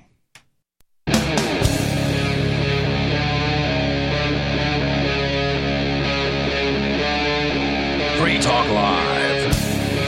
It's Free Talk Live. We're launching into the third hour of the program. Phones are open. If you want to join the show, you can. Hear the number 603 283 6160. We've got some jail related stories on the way for you. Plus, can you fix relationships that were broken over politics? Maybe during COVID or Trump or whatever we're talking about. Uh, we've got both of those stories on the way here. But again, phones are always open. You can call in about anything. Tonight, it's Ian. It's Bonnie. And Nikki. Uh, we go to your calls and thoughts. First up, he is uh, Representative Matt Santonastaso. He's one of the co sponsors of the legislation uh, that we were just kind of talking about CACR 32, the historic New Hampshire Independence con- constitutional amendment. This isn't your typical bill. It's a proposed constitutional amendment. As I was saying in the last hour, it does have to get 60% to pass the state house, 60% to pass the state senate. And then if it does do those things, which is a huge bar to overcome because most of the people that are in these offices are statists, right? So the odds that this is going to pass pretty slim. But at the very least, it is historic because this, to my knowledge, has never happened since the Civil War and uh, and it's amazing. So anyway, uh, Matt, I didn't ask you to call in. I guess you were just listening. So what's what's on your mind? Oh yeah, I was just calling in. You know, tomorrow's a big day, and uh, you guys were talking about it. But uh, you're talking about the Ninth and Tenth Amendment of the Constitution, and a lot of people bring that up that you know powers not you know enumerated in the Constitution are reserved to the states. But one thing that uh, almost I haven't heard, really heard anyone talk about is uh, Article uh, One, Section Ten of the Constitution actually lists um, all the powers the states have. I, I'm sorry, all the things the states are prohibited from doing. Okay. So it says things like they can't uh, issue currency unless it's in gold and silver, Hmm. and uh, things like this. What it doesn't list anything about you know a state leaving the union or or independence or anything along those lines. So if if it was prohibited by the Constitution, you know, for a state to leave, uh, certainly they would put it in there. Wow, Great that's point. such Uh, a good point. Yeah, I Solid. haven't heard anybody mention that. But Yeah, what about the uh, oath? What about what about uh, the people who say you swore an oath of allegiance to the United States, so therefore you can't even uh, vote for a constitutional amendment that would allow the people to vote? So uh, yeah, a couple of things. One, um, if you know, if someone has a problem with the government and they and they want to run for office, you, you're you're obligated to give the oath. You know, Mhm. uh, so no one could just like say, well, maybe you could, maybe you could not take the oath. But since it's a constitutional amendment, you're amending the thing that you gave an oath to. So it, it's impossible for it to be, uh, you know, against the Constitution if it's an amendment to the Constitution. Hmm. And That's a good uh, point. then with my interpretation of the U.S. Constitution, you know, with uh, Amendments 9 and 10, and then, uh, you know, Article 1, Section 10, uh, you know, it sounds like this is totally legitimate. So, It's sounds good to me, Constitution. but there's obviously a lot of pushback on this thing. What have you been hearing? Obviously, your ear is closer to the ground there uh, in the uh, the state house. Uh, I mean, are you hearing any rumors? Is this thing going to get? Are they going to try to table this thing? Is there going to be some dirty pool uh, being played, or is there going? Is this going to come to a vote tomorrow? Well, uh, it could get tabled. Uh, any rep could just make a motion to table it, and then we would be voting on tabling. Uh, I, I don't know if that's going to happen or not, and I don't know if a tabling motion would even pass. Uh, the Democrats might actually vote not to table it uh, because you know they they might they might perceive this as politically popular for them. Uh, Hmm. But I don't know. Uh, I hope it doesn't get tabled only because well because we could vote on it, but uh, it, tabling would uh, silence any discussion on it. Hmm. You know, on both sides. So there's there's some uh, you know I've Republicans say they want this thing tabled because they don't want any discussion. The Republicans also probably are nervous about voting on this because it is going to be what's called a roll call vote. If it does go to a vote, then every single person is recorded, unlike like a voice vote where they would just go yeah, aye or nay or whatever, and then you don't really know who voted which which way. So all the votes would be recorded, and if a Republican is sort of understanding that maybe there would be some people in their districts that would support this, but they themselves are too afraid to because they don't want to just put themselves on the record, then a vote to table is basically like, you know, opting out of this entire discussion and, okay, well, let's not have it at all. And that's different than saying no to a thing politically. Uh, yeah, that's, that's I guess that's right. Um, the roll the thing about the roll call though is it's not guaranteed we're going to have a roll call. Uh, it it could we could get a roll call. I thought that uh, it was we have- guaranteed because it's a constitutional amendment. Uh, you know what? Yep, I think you're correct. Yeah, that's what Yeah. I heard, at least. So what you're Uh, saying is a normal bill would not necessarily, by default, have a roll call, and then a certain number of reps have to request it, right? That's the way a normal bill goes. Right, right. But the tabling motion may or may not be roll called, and if it's tabled Hmm. uh, and there's no roll call on the table, then we wouldn't know anything. But that in now, don't you need like ten reps for the uh, roll call vote in order to force it? I believe it's twenty. Twenty. Oof. All right. Well, I don't know if we, yeah, whether we have twenty rips willing to to stand for it. Uh, I mean, if they try to table it, I think that somebody should call for a roll call on that. Just at the very least, that way we know who voted to table this thing and and who didn't. Because whoever's voting to table it is definitely one of the cowards who likely would vote against it if they were their feet were to the fire. Uh, now there's a good chance that Democrats may want to roll call it too. So uh, there's 200 people over there, give or take. Yeah. Uh, by the way, this is going to be the first time back that the state reps have been back since COVID. As a new state rep, Matt, you've actually never been in the state house uh, full chamber for a full house session, right? This is going to be your first time in there since you started in late 2020. Uh, yeah, that's correct. And if uh, if we don't table it and and uh, we have discussion on it, my first time speaking in Reps Hall will be on this bill. I Nice. hope That's you, awesome. I hope you get the chance. I know you've got a speech uh, prepared for this. Isn't it true that the Democrats refused to uh, to even go to the state house if there wasn't some sort of plexiglass barrier put up?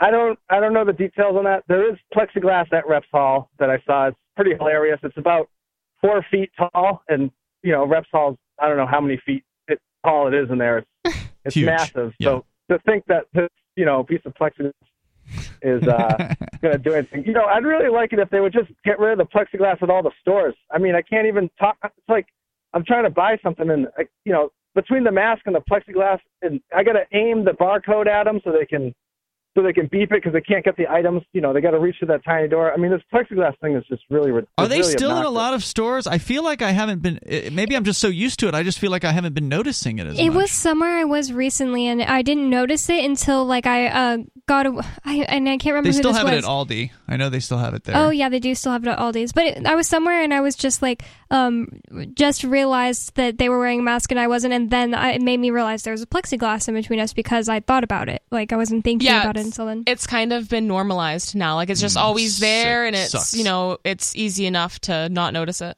So, Matt, I guess another question I have for you for tomorrow is this thing could happen at any time, right? Is is there a particular schedule and can they just, you know, break that schedule if there is one? Do you have any ideas to how that works? Yep. So there's the consent calendar and then the regular calendar, and all the bills are listed that we're going to be voting on tomorrow are listed in the regular calendar, and they're listed in alphabetical order by committee. So because State and Veterans Affairs uh, gave the uh, recommendation on this one. It's pretty close. I think it's the second to last one, or it's pretty close to the bottom. Mm. So we'll probably hear it at the end of the. We'll probably vote on it at the end of the day. Um, someone could make a motion to special order it. Mm-hmm. Uh, you know, just talking to people, I, I don't think it's going to get special ordered. I don't think. I don't think anything like that's going to happen. But you know, that's possible. So they could move it earlier today. I don't know why they would do that. Uh, yeah, I, th- I would think the only reason they would do it is if they perceived that there was some sort of growing support that would be showing up there. I, I have no idea how many people are going to be there at 7:30 in the morning, which is when uh, Dave Ridley had uh, called for a, a, rally to happen outside. I know Bonnie and I are going to be handing out flyers to the state reps as they enter the uh, the chamber. So we've got a lot of work to do there, and we'll look forward to seeing you in the morning. Anything else you want to share tonight? Uh, I'll just say one thing, you know, because you talk about this a lot on the show, and it's something I've been thinking about. Uh, just, uh, if you're like a liberty-minded individual, you know, not moving to New Hampshire, you might as well just not do anything because every, it's like uh, it's like working without tools. It's like having a wrench. You know, you get all that leverage. Uh, you can't take you, you, can't take bolts off a car without a wrench. I mean, what are you doing? You know, you just you're kicking it. That's all a great point. Is, Having people is that leverage, and we've got so many great people here, and so many more are coming. We met a lot of them at Liberty Forum over the weekend. We'll see you tomorrow, Matt. More coming up.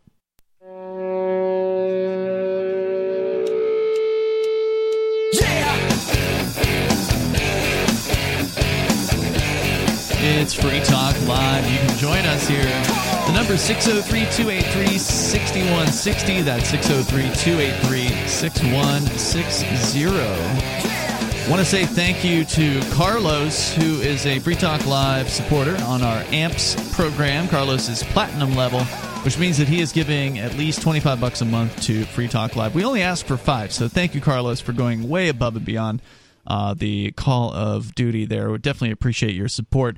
Uh, and by the way, AMPS stands for Advertise, Market, Promote, and Support. It's a way for you to help us get Free Talk Live onto more radio stations. We've got over 190 great stations that air the show at various times throughout the week. We can have more. It just takes time, takes money, it takes some marketing. And uh, your support can help us with that. Plus, you get some cool perks for joining AMPS. Go to amps.freetalklive.com. It'll take you right to our Patreon you can learn more and sign up with your uh, PayPal, your credit card, or debit card. That's amps.freetalklive.com. Let's go to the phones, to the fun. Colton is on the line in Texas, watching us on our Odysee feed. Go ahead, Colton. How y'all doing tonight? Hey, what's on your mind? So I thought I'd uh, touch base a little bit on secession because I think y'all are actually approaching it from the wrong way. Really? Secession is not about legality. It's just fundamentally at odds with legality. So even if you were to say the Constitution does not specifically prohibit secession, right? The whole point of secession is that you're extricating yourself from that Constitution. When the U.S. seceded from Great Britain, like we were very much legally bound to the crown, right? Yeah, that's a good point. The, the, the crown said you can't do that, and well, the Americans did. And we said, yeah, we have our own legal system that says you can't now. So that is the point of secession, is that you are extricating yourself from one legal session or, or system. Yeah, you make a good point. The but the reality is once you start talking about secession, people love to bring up the Constitution and and even under the Constitution, it still is allowable. Well, and to me it wouldn't it make matter it wouldn't make sense if the Constitution said that we weren't allowed to secede from the Union, considering that's how America came about, right? That's what he's saying. So, yeah. yeah, so we already did that. So why would our Constitution not let us do it again? Yeah, I agree with you, Colton. Um, it, the only reason that we always talk about that on this show is because when we had a hearing um, about it to begin with with the committee, there was this guy named Brodie Deshaies, and he was uh, named the person to do the research on this bill. And he came and said, Oh, yeah, so it's actually illegal. I talked to constitutional scholars, and they told me that it's actually illegal to do this, and scared um, at least two people who told us they would vote for it didn't vote for it because of this guy saying that, Oh, you'll, you'll get brought up on federal charges if you vote yes on this. It's illegal. Um, yeah, that's why we're always talking about it on the show, but I completely agree with you. I think that even if um, yeah, like if, if your husband tells you, nope, you can't leave me, you can say, yeah, well, I'm completely leaving all of your rules and my, um, marriage to you is null and void, and whatever we agreed to before, is null and void because I'm leaving you. It's just like that with the uh, federal government. That's true. If people have the stomach to do that, then there's nothing that the feds can do about it. And ultimately, that's what matters most: is whether or not people have the the will to secede. And at this Correct. point, I don't think that they do.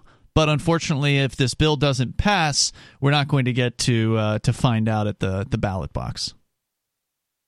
Yeah, I don't disagree with that. Like, I honestly think Texas has the best chance of seceding right now. You said Texas and has the best chance. hundred percent. Okay. I've been part of the Texas nationalist movement since I was sixteen.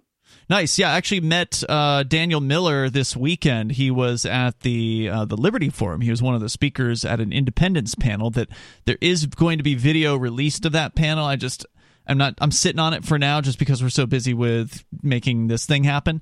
Uh, but there's no doubt Texas has a lot of momentum. There's a lot of people that support independence there. Uh, unfortunately, the political process in Texas is way more difficult. There was um, a proposal about a year ago, I believe. Kyle Biedermann, I think was his name, the uh, state rep there who proposed the Texas secession, which actually was just uh, um, essentially it wasn't even a secession bill; it was just a uh, like a bill to start talking about seceding, essentially, and that didn't even make it into a committee. Yeah, I mean they've had a couple of gag votes. I think they had one back in the 50s, one in the 70s, where like, hey, does Texas want to secede at this point? So when Texas joined the U.S., they were one of the they were the only state, they're their own country first, who actually built in to their joining the right to leave at a later date if they didn't like it. New Hampshire basically has that too. I mean, it's not as explicit as I, as I understand the Texas language, but we have the right to revolution built into our constitution. I, I actually I didn't know that, but yeah, check it out. It's uh, Article 10 of the New Hampshire Constitution's Bill of Rights, and it's uh, it's pretty it's pretty rock solid. But that said, uh, Texas definitely also New Hampshire was its own nation as well. So uh, we had a president in New Hampshire who ultimately became the governor after New Hampshire joined the Union. So we got that too. but you guys have the numbers. There's no doubt about it. Uh, I remember in 2012 when Obama was reelected. There was that WhiteHouse.gov petition for Texas to uh, leave, or the question was, what would the, the White House do? And that, that thing got over 100,000 signatures like in less than a week or something like that. It was super fast. Uh, there's a ton of support yeah. in Texas. There's no doubt about it. Unfortunately, like I said, the political system there is just a lot harder to uh, to access. So hopefully, we're going to get some more secessionist activists up here in New Hampshire, and uh, we'll get some more pro secession people elected. And I hope that you uh, Texas folks and the New Hampshire folks have ourselves a friendly little competition to see who can go first, because whoever it is that goes first is going to encourage the other states to follow suit, whoever that happens to be. And oh, the scary thing, like let's say like a fifty percent chance California beats us both. Actually, that'd be a great thing. It would be great. Um, their their movement has kind of had a bit of a bump in the road with a falling out between some of the organizers a couple of months ago, but they're trying to get things back together, uh, from what I understand. So yeah, I, I support all secession movements. What were you saying there, Bonnie? I was going to say Colton might go to PorcFest this year, and I was actually trying to talk to his girlfriend about oh, it wow. today to try to get her on board and maybe he'll change his mind and put his secessionist energy towards New Hampshire when, when he comes. That'd be fun.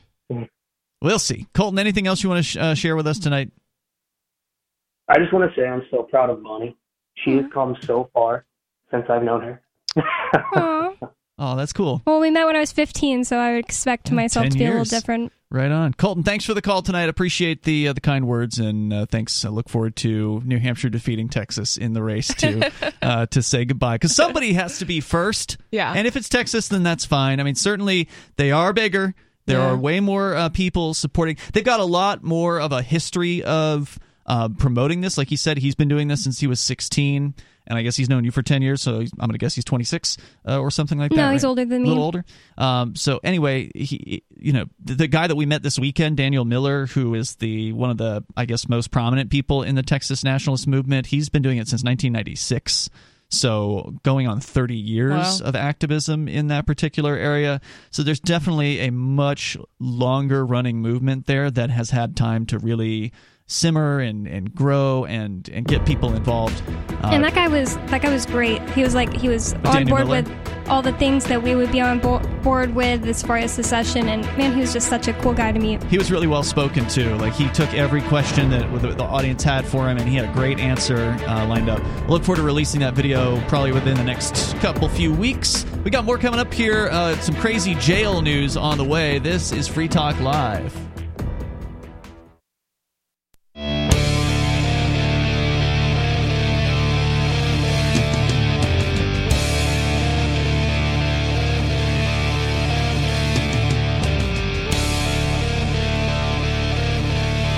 It's Free Talk Live. The phones are open. You can join us here. The number is 603 283 6160. That's 603 283 6160. Here tonight, you've got Ian. And Bonnie. And Nikki. We're going to go back to your phone calls and thoughts. Then, coming up, Nikki's got a story about a woman jailed wrongfully. We'll get into the circumstances there. We've been talking about independence as we are on the eve of the very first potential hearing of the CACR 32, as it is called here in New Hampshire, the first bill in New Hampshire's history, from what I understand, to allow the people to vote on the question of whether or not to leave peacefully, leave the United States. Uh, that's if it passes the state house and the state senate first, then it'll go on the ballot and it has to pass with 60%. So it's a pretty high bar to reach but tomorrow is going to be the first time it gets heard in front of the full state house. We'll continue with your calls and thoughts, though. We've got Ammon calling from New Jersey. You're on Free Talk Live. Go ahead. Hey, what's up? Well, hey. congratulations on the the whole vote thing. I, I I've been telling people all it's going to take is one single state to secede, and the whole thing collapses like a house of cards. I think you're right about that. Hope so because everybody is just going to flee to that one state that that left. Yeah, I wish the freedom loving people who want to see secession would come here soon rather than hope us do, you know, hope that we do all the hard work and then they can just come here and, and be more free. I understand those people are going to do that, but if you actually want to see secession happen in your lifetime, it would actually help if you are a liberty minded person. I, I, don't want anybody that doesn't care about liberty to come here because you don't have to care about liberty to support secession, as has been proven by yeah. the California uh, secessionists. But if you care about liberty and you want to see secession, you want to have a chance at freedom, you should get to New Hampshire and help us make this possible. Help us get more state reps elected who aren't going to come up with lame ass excuses as to why they won't support this. There was one uh, free stater who sent me an email today because I emailed all the state reps yesterday about uh, the independence bill. And one of them, who I believe to be a free stater, wrote me back with this pretty weak ass excuse as to why he wouldn't support this. Um, basically, because no one from his district had called him. Just people who weren't from his district that he said were quote involved in this. It's just like, oh, okay, my voice doesn't matter to you. Right. And so even though all this yeah. would do would be to simply allow the people to vote on this, he still said he wasn't going to support it. So lame. Pretty lame. Um, well, but, well, just wait until they just call you guys all racist Confederates. Oh yeah, they're They've- calling they've us been trying. racist Happened, yeah. insurrectionists. yeah, that that already uh, happened months ago. But what were you calling about tonight, Emin? Right. Yeah, so I am um so I could actually be assi- of assistance. So I have this uh this whole plan that I've been working on for years where I'm I'm an artist and I'm writing a book right now. And it's going to sound crazy, but I know their one weakness that we can we can exploit to take over the world. And I'm working on this art project, but I'm looking for other people that think the same way we do to to help me because the idea is I want to start a show and then uh I already have the whole thing written. So like and What kind of show? You world, said you want to start a show, like a fictional show? It's a science fantasy, uh, well, no, it's science fiction fantasy like cartoon. Okay. But it's uh, definitely for adults. mm-hmm. It's very violent. But Hmm. my plan is that um, if it, so in a perfect world, it'll be extremely popular, and then when it has its peak viewership, uh, we're going to cut the feed and then make all the viewers have to watch a bunch of uh, uh, videos of our politicians being caught red-handed doing all this evil stuff, like the video of Anthony Fauci basically admitting that he created the coronavirus in 2019 on C-SPAN. Hmm. But couldn't they just know. turn it off I was gonna say, I think that I would just be like, "What's going on?" and turn it off if my favorite TV show is doing that. Right. Yeah. I I don't know how well that's going to work. And if you're talking about the show would be on some sort of a broadcast network, you wouldn't be able to just cut the feed. Uh, that that's not going to work. It just oh, things it would, don't it would work be that online. way. It would be Well, you- you- online. yeah. Okay. What is the one weakness that they have that you said you know about? Well, the one weakness is that they control you with the television, and the they control the culture and all of that. So you can use it against them. Hmm. So it just they- seems strange that you would spend in. so much time developing a creative television series, or for YouTube or, or Odysee or wherever you know whatever video platform we're talking about, some sort of video series, only to just break into the middle of it with random footage of uh, boring politicians. I, I don't. That just it seems like a lot of effort to go through. Why not just put messages of freedom into the plots? Of yeah, the show? that's what I was thinking too. Well, th- well, th- there is that as well. Mm. Okay. See, I think that would be a great well, it- idea. I mean, I, I I'm not going to talk about it because I will talk about it for like six hours if I tell you what it is. But it's just if anybody knows anybody who's an artist or wants to would be interested in working on a project. I mean, I'm trying to start my own business around it and all that. Hmm. I've been writing this story since I was 14 Oh wow. and I started putting it into uh, actual like book format this year, and I have Okay. for the first like 40 pages written, and I've showed it to a bunch of different people, and they were all like, "Oh my god!" They they said it was like the greatest thing they ever saw, they ever read. But I mean, everybody says that about every, every book. So you uh you said you you yourself are are an artist. So you're looking for more artists, or you're just the writer. I I'm, I'm both. Okay. I I actually um see well I I still am pretty crazy actually but back in 2013 see I was a big fan. I was like super into the Alex Jones and all that. Mhm. and he had a film contest and I actually made a, a I made a cartoon movie for it. Hmm of course the, the contest was bogus and I, I I doubt they even looked at it but I made like a 20 minute long cartoon I remember It like, Jones had a, a movie contest and he picked a winner. Maybe I'm thinking of a different one or something like that. But I do remember there being something like that, and, and they did choose a winner. I, I I presume the winner got the the potential prize or whatever it was supposed to be.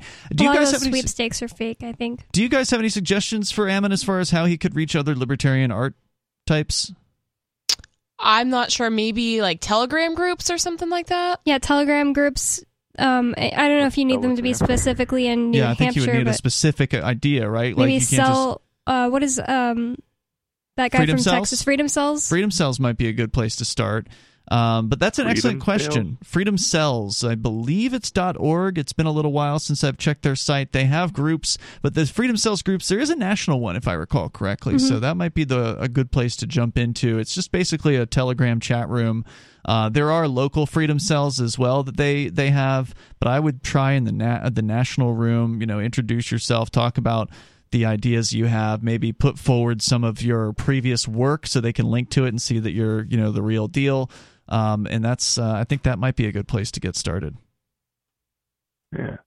And the, the the advice about the the bus thing actually was was really good that you gave me last week as well. I'm actually going to go to my mechanic tomorrow. He he offered to just hang out with me and show me buses. Hmm.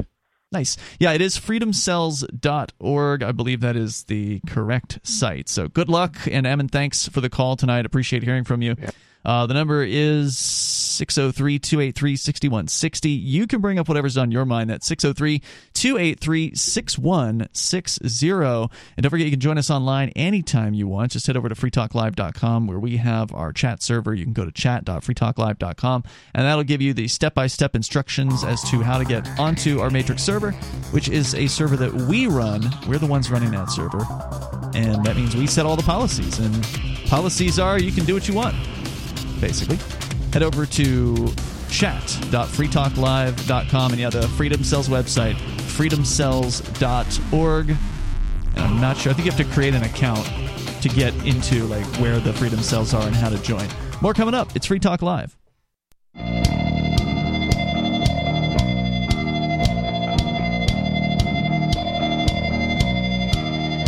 Free Talk Live. Phones are open. You can join us here at 603 283 6160. Maybe enough time for you if you dial in now. With you tonight, it's Ian. It's Bonnie. And Nikki. Don't forget you can join us online over at freetalklive.com and enjoy the features we have waiting for you there. Once again, that's freetalklive.com. Coming up, uh, Nikki, you've got this story about this woman jailed wrongfully. Want to get into that? Also, we're going to go to the phones and your calls and thoughts. We've got Dave on the line in Michigan calling from Jackson, listening to WKHM. Go ahead, Dave. Thank you for taking my call. I'm in Michigan here, and you guys are doing a good job there in uh, New Hampshire. Thank you. Wanting to succeed from the country. We would like to succeed over here from Gretchen Whitmer. We call her Big Gretch because she's huge, and she was the one that uh, was in the bar violating her mask mandates, uh, acting like a queen. And there's an attorney general named Dana Nessel, uh, her uh, right hand uh, uh, lieutenant there. And she went to a Michigan Michigan State game and got drunk and was acting like a fool. and we just want to know what we can do with these women once we uh, uh, succeed from the country because I don't think anybody would want these women. We in Michigan call them the skank sisters. they are skanky, and we call her fat ass Gretchen, and we call her drunk ass Dana because that is the truth, and that's the Oh, best my. I can do for the people of the state of Michigan.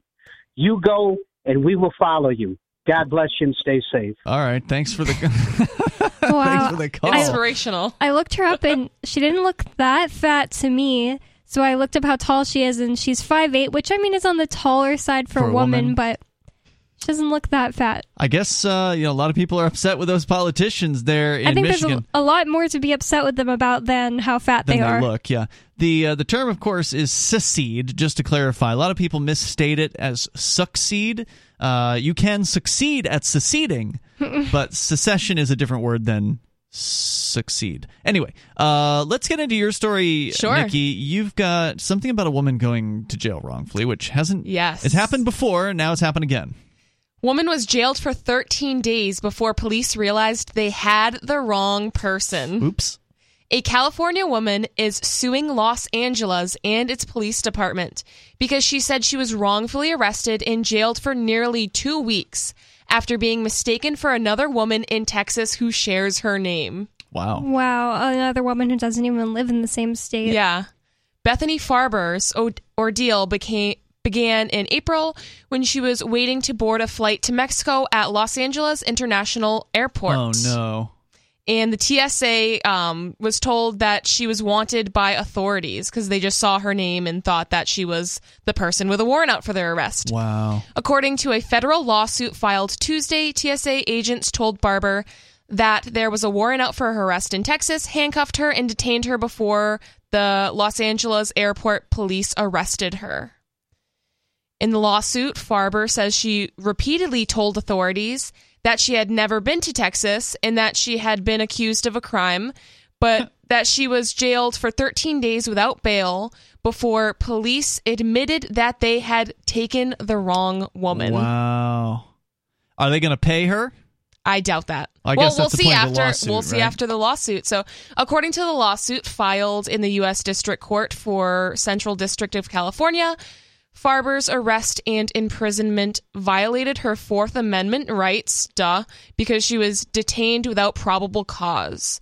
Authorities did not do the bare minimum to confirm her identity, the lawsuit says. Yeah, normally you would look at the person's birthday. Yeah, 'Cause- I mean, she Yeah, couldn't have all of that in common with this other person. I know. I Unlikely. doubt. I doubt that they had the same birthday. I mean, that would be a huge coincidence. Right. Or maybe if they had a photo of her, or I don't know if they use like social. I'm assuming they both have social security numbers. I don't know if they'd use something Yeah. like that, but it just seems like there are so many things that could be done. And did they have the same middle name too? I don't know. It's Highly just unlikely. Yeah. The odds that they have the same middle name are unlikely, and the odds they have the same birthday are very unlikely. Yeah. So they, they clearly did absolutely nothing. And even they, if they this- just glanced at this woman's name. Even if this woman gets money for this, she won't get like her trip to Mexico. What and what if Or she was going for weeks back. business? Uh, like if it was like a business meeting Right. in Mexico, she She won't get that deal. back. She won't get her two and weeks it's a of her bad life look. back. Just to get arrested for some people, like depending on what profession you're in, even You if it was your job. mistakenly, you know, there's just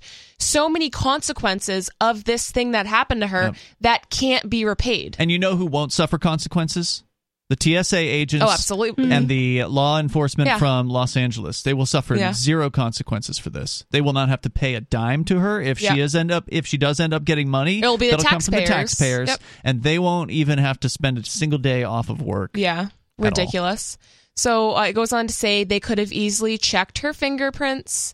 Um, they could have checked her driver's license, her Yeah. social security number. There are Anything. numerous things that they could have done to prevent and avoid her ending up getting locked up in jail. Yep, there's no excuse for this. It's just plain old bureaucratic um, incompetence. Maybe they figured it out within a day or two, and they were just like, Too "Wow, we did this," but or they were they were trying to find what else they could hold her on. Like they were like, "Okay, let, we can't hold her for this. We got to hold her for something else or something." Because I just be. can't imagine that they would have taken 13 days. it would have taken 13 days to find that out.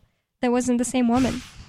Yeah, that's absolutely insane. And this isn't the first time something No. like this has happened. I mean, it's crazy that it happened because they both had the same name, but people people are wrongfully imprisoned all the time. Bonnie, can we fix relationships that have been burned to the ground due to political differences? Is that is that even possible and is it even worth trying? It this from the Foundation for Economic Education says relationship counseling for politics: how to fix relationships that have been broken by political disagreement. Says if you've lost friends or family members over political disagreement in the last couple of years, you're not alone. According to a 2021 study by the American Enterprise Institute, a full 15% of adults have ended a friendship over politics. I feel like it should be higher than that. I know I have. You personally ended it or the other person did? Um, the other person did in 2016. We became friends again. I said I don't even care about that that stuff anymore, like who's president and all that stuff. We became friends again, and then just the stuff she posts now is just so horrible. I just had to like unfollow her and not talk to her anymore. It's just like pictures of like uh, gravestones that said, "I just didn't want to get the vaccine because I didn't." Uh, wanted to know more time you know things like that like oh you're Wow. gonna die if you don't get vaccinated things like that. Like you can't be friends with somebody like that. No, so that's yeah not i've ended it and she ended it.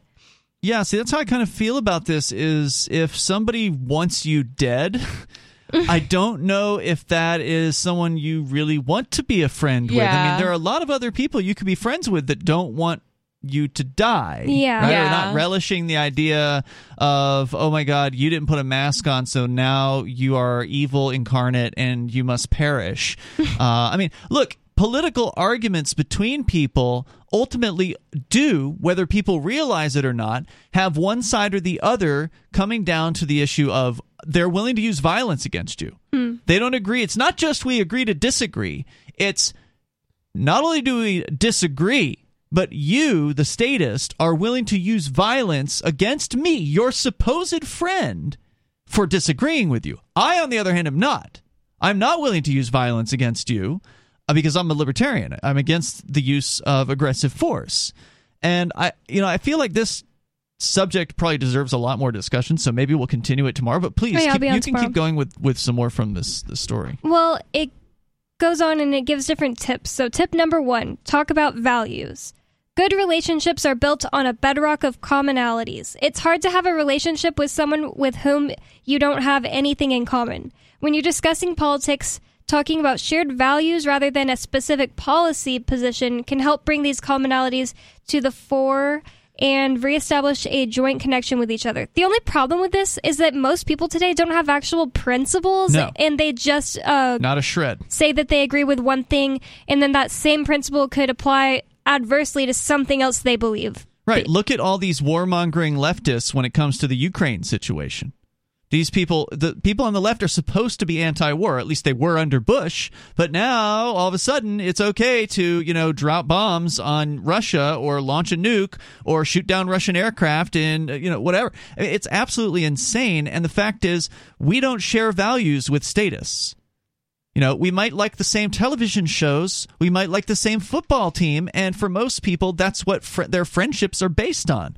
That's what they start a conversation about. It's like, oh, well, you know, what'd you watch last night? Yeah, Or- it's very low level, shallow relationships. Right. I'm not saying politics isn't shallow. I mean, certainly politics But can be shallow But values and morals and ethics. because with with politics, it's usually just as shallow as Bonnie's pointing out, as red team, blue team.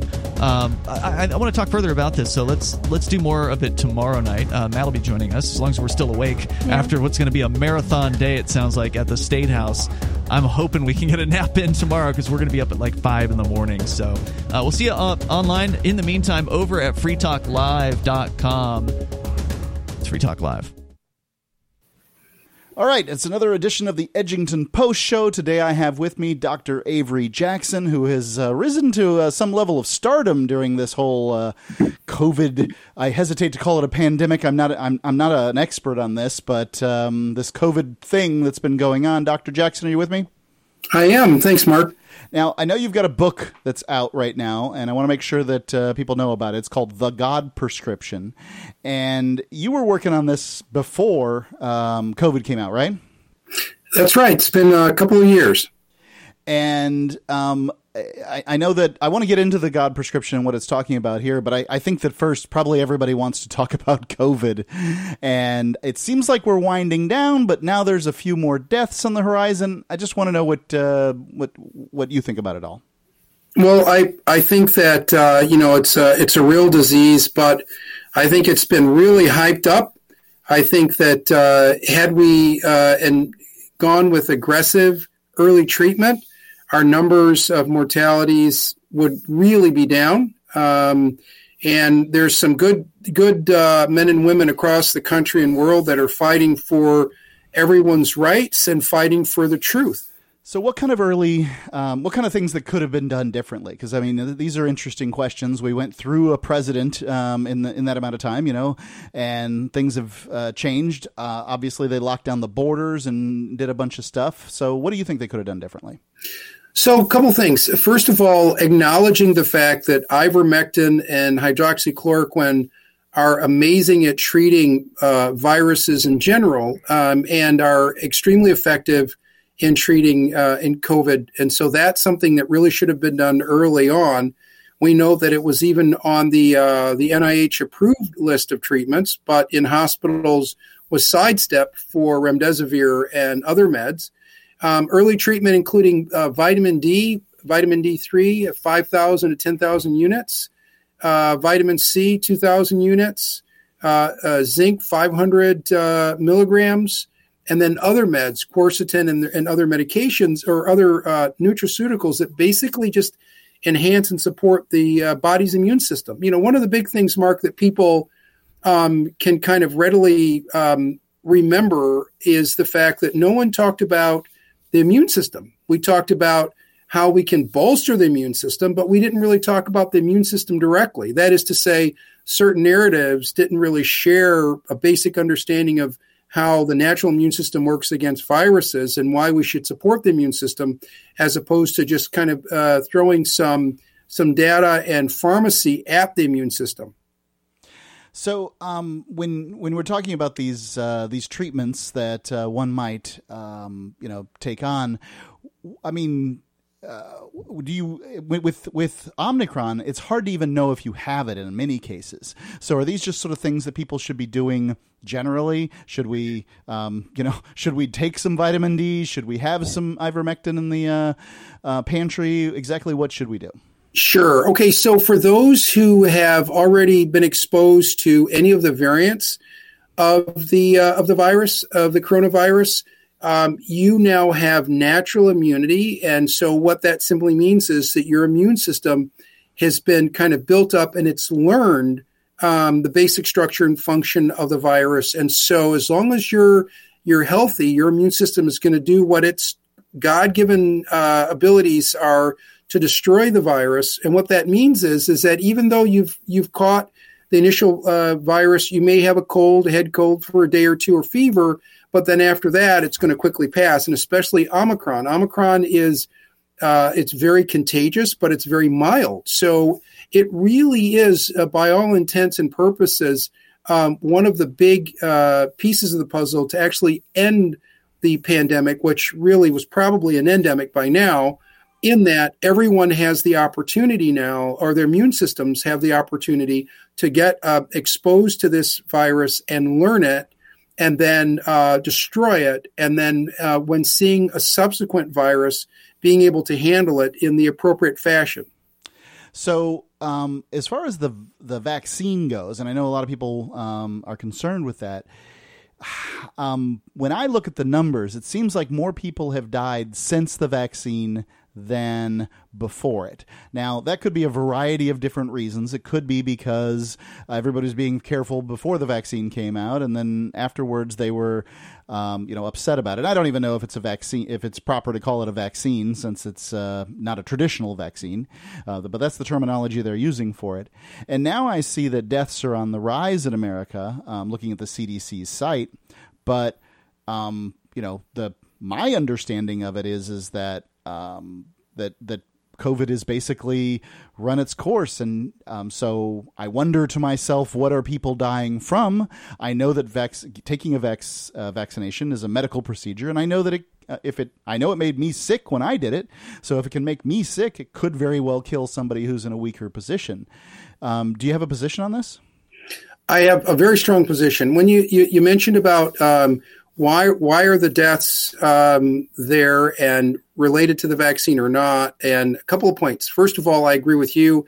Really, a vaccine to qualify in in past terms to be considered a vaccine, it's undergone four to eight years minimum of safety data testing, and then it proves itself worthy of being something that is going to be efficacious and safe to the general public.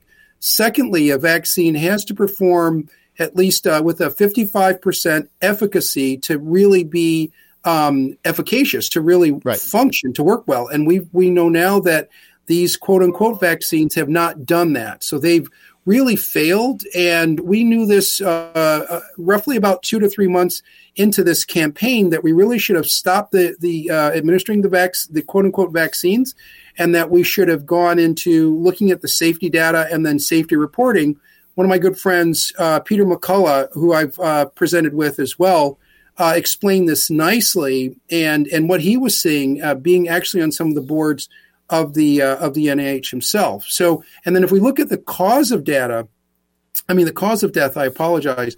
What we're seeing is number one.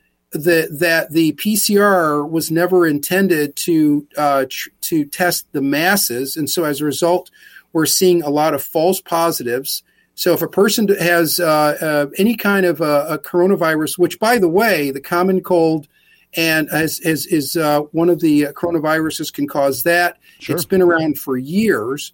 So a positive finding may not necessarily mean that you're that you are symptomatic and or infectious at all. Right. My doctor told me not to get one of these tests. He said, "Don't don't yeah. even bother. They're not accurate yeah. enough."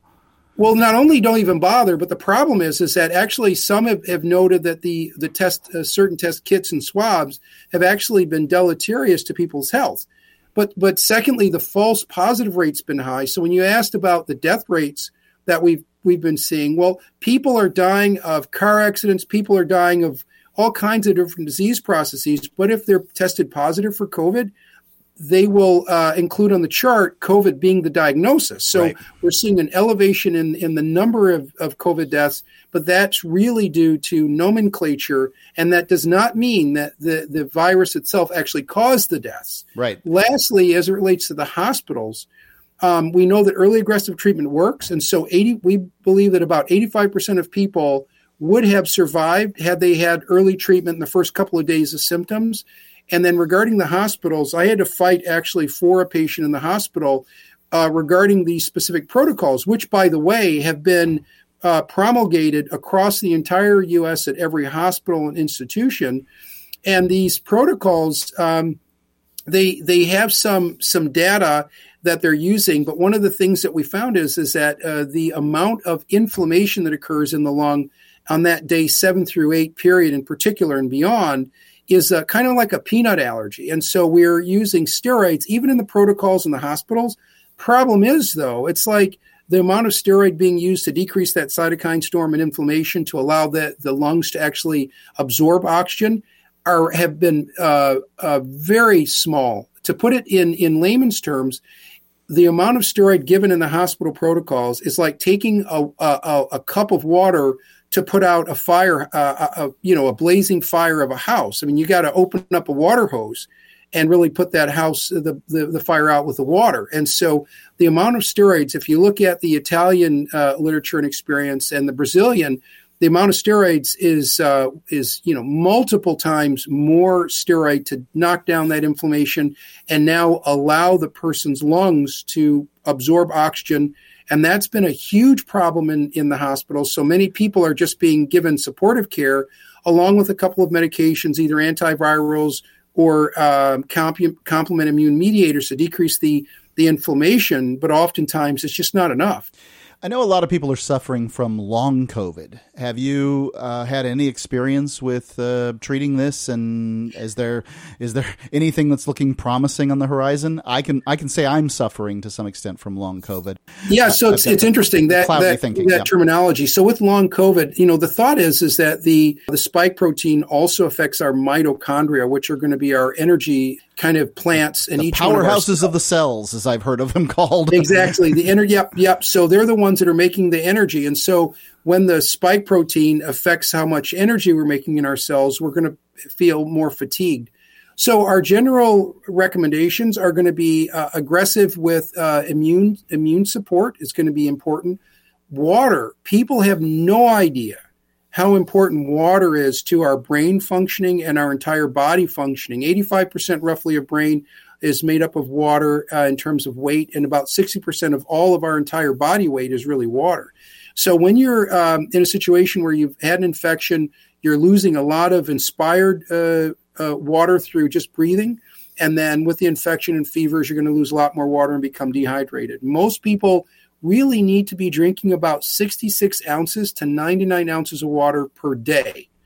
And that can really knock down the, the long COVID. Again, the, those uh, nutraceuticals that we're missing, people don't realize, but the vitamin D3 uh, in some populations, African American population, for instance, and the Hispanic population, about 84% of people are extremely vitamin D deficient.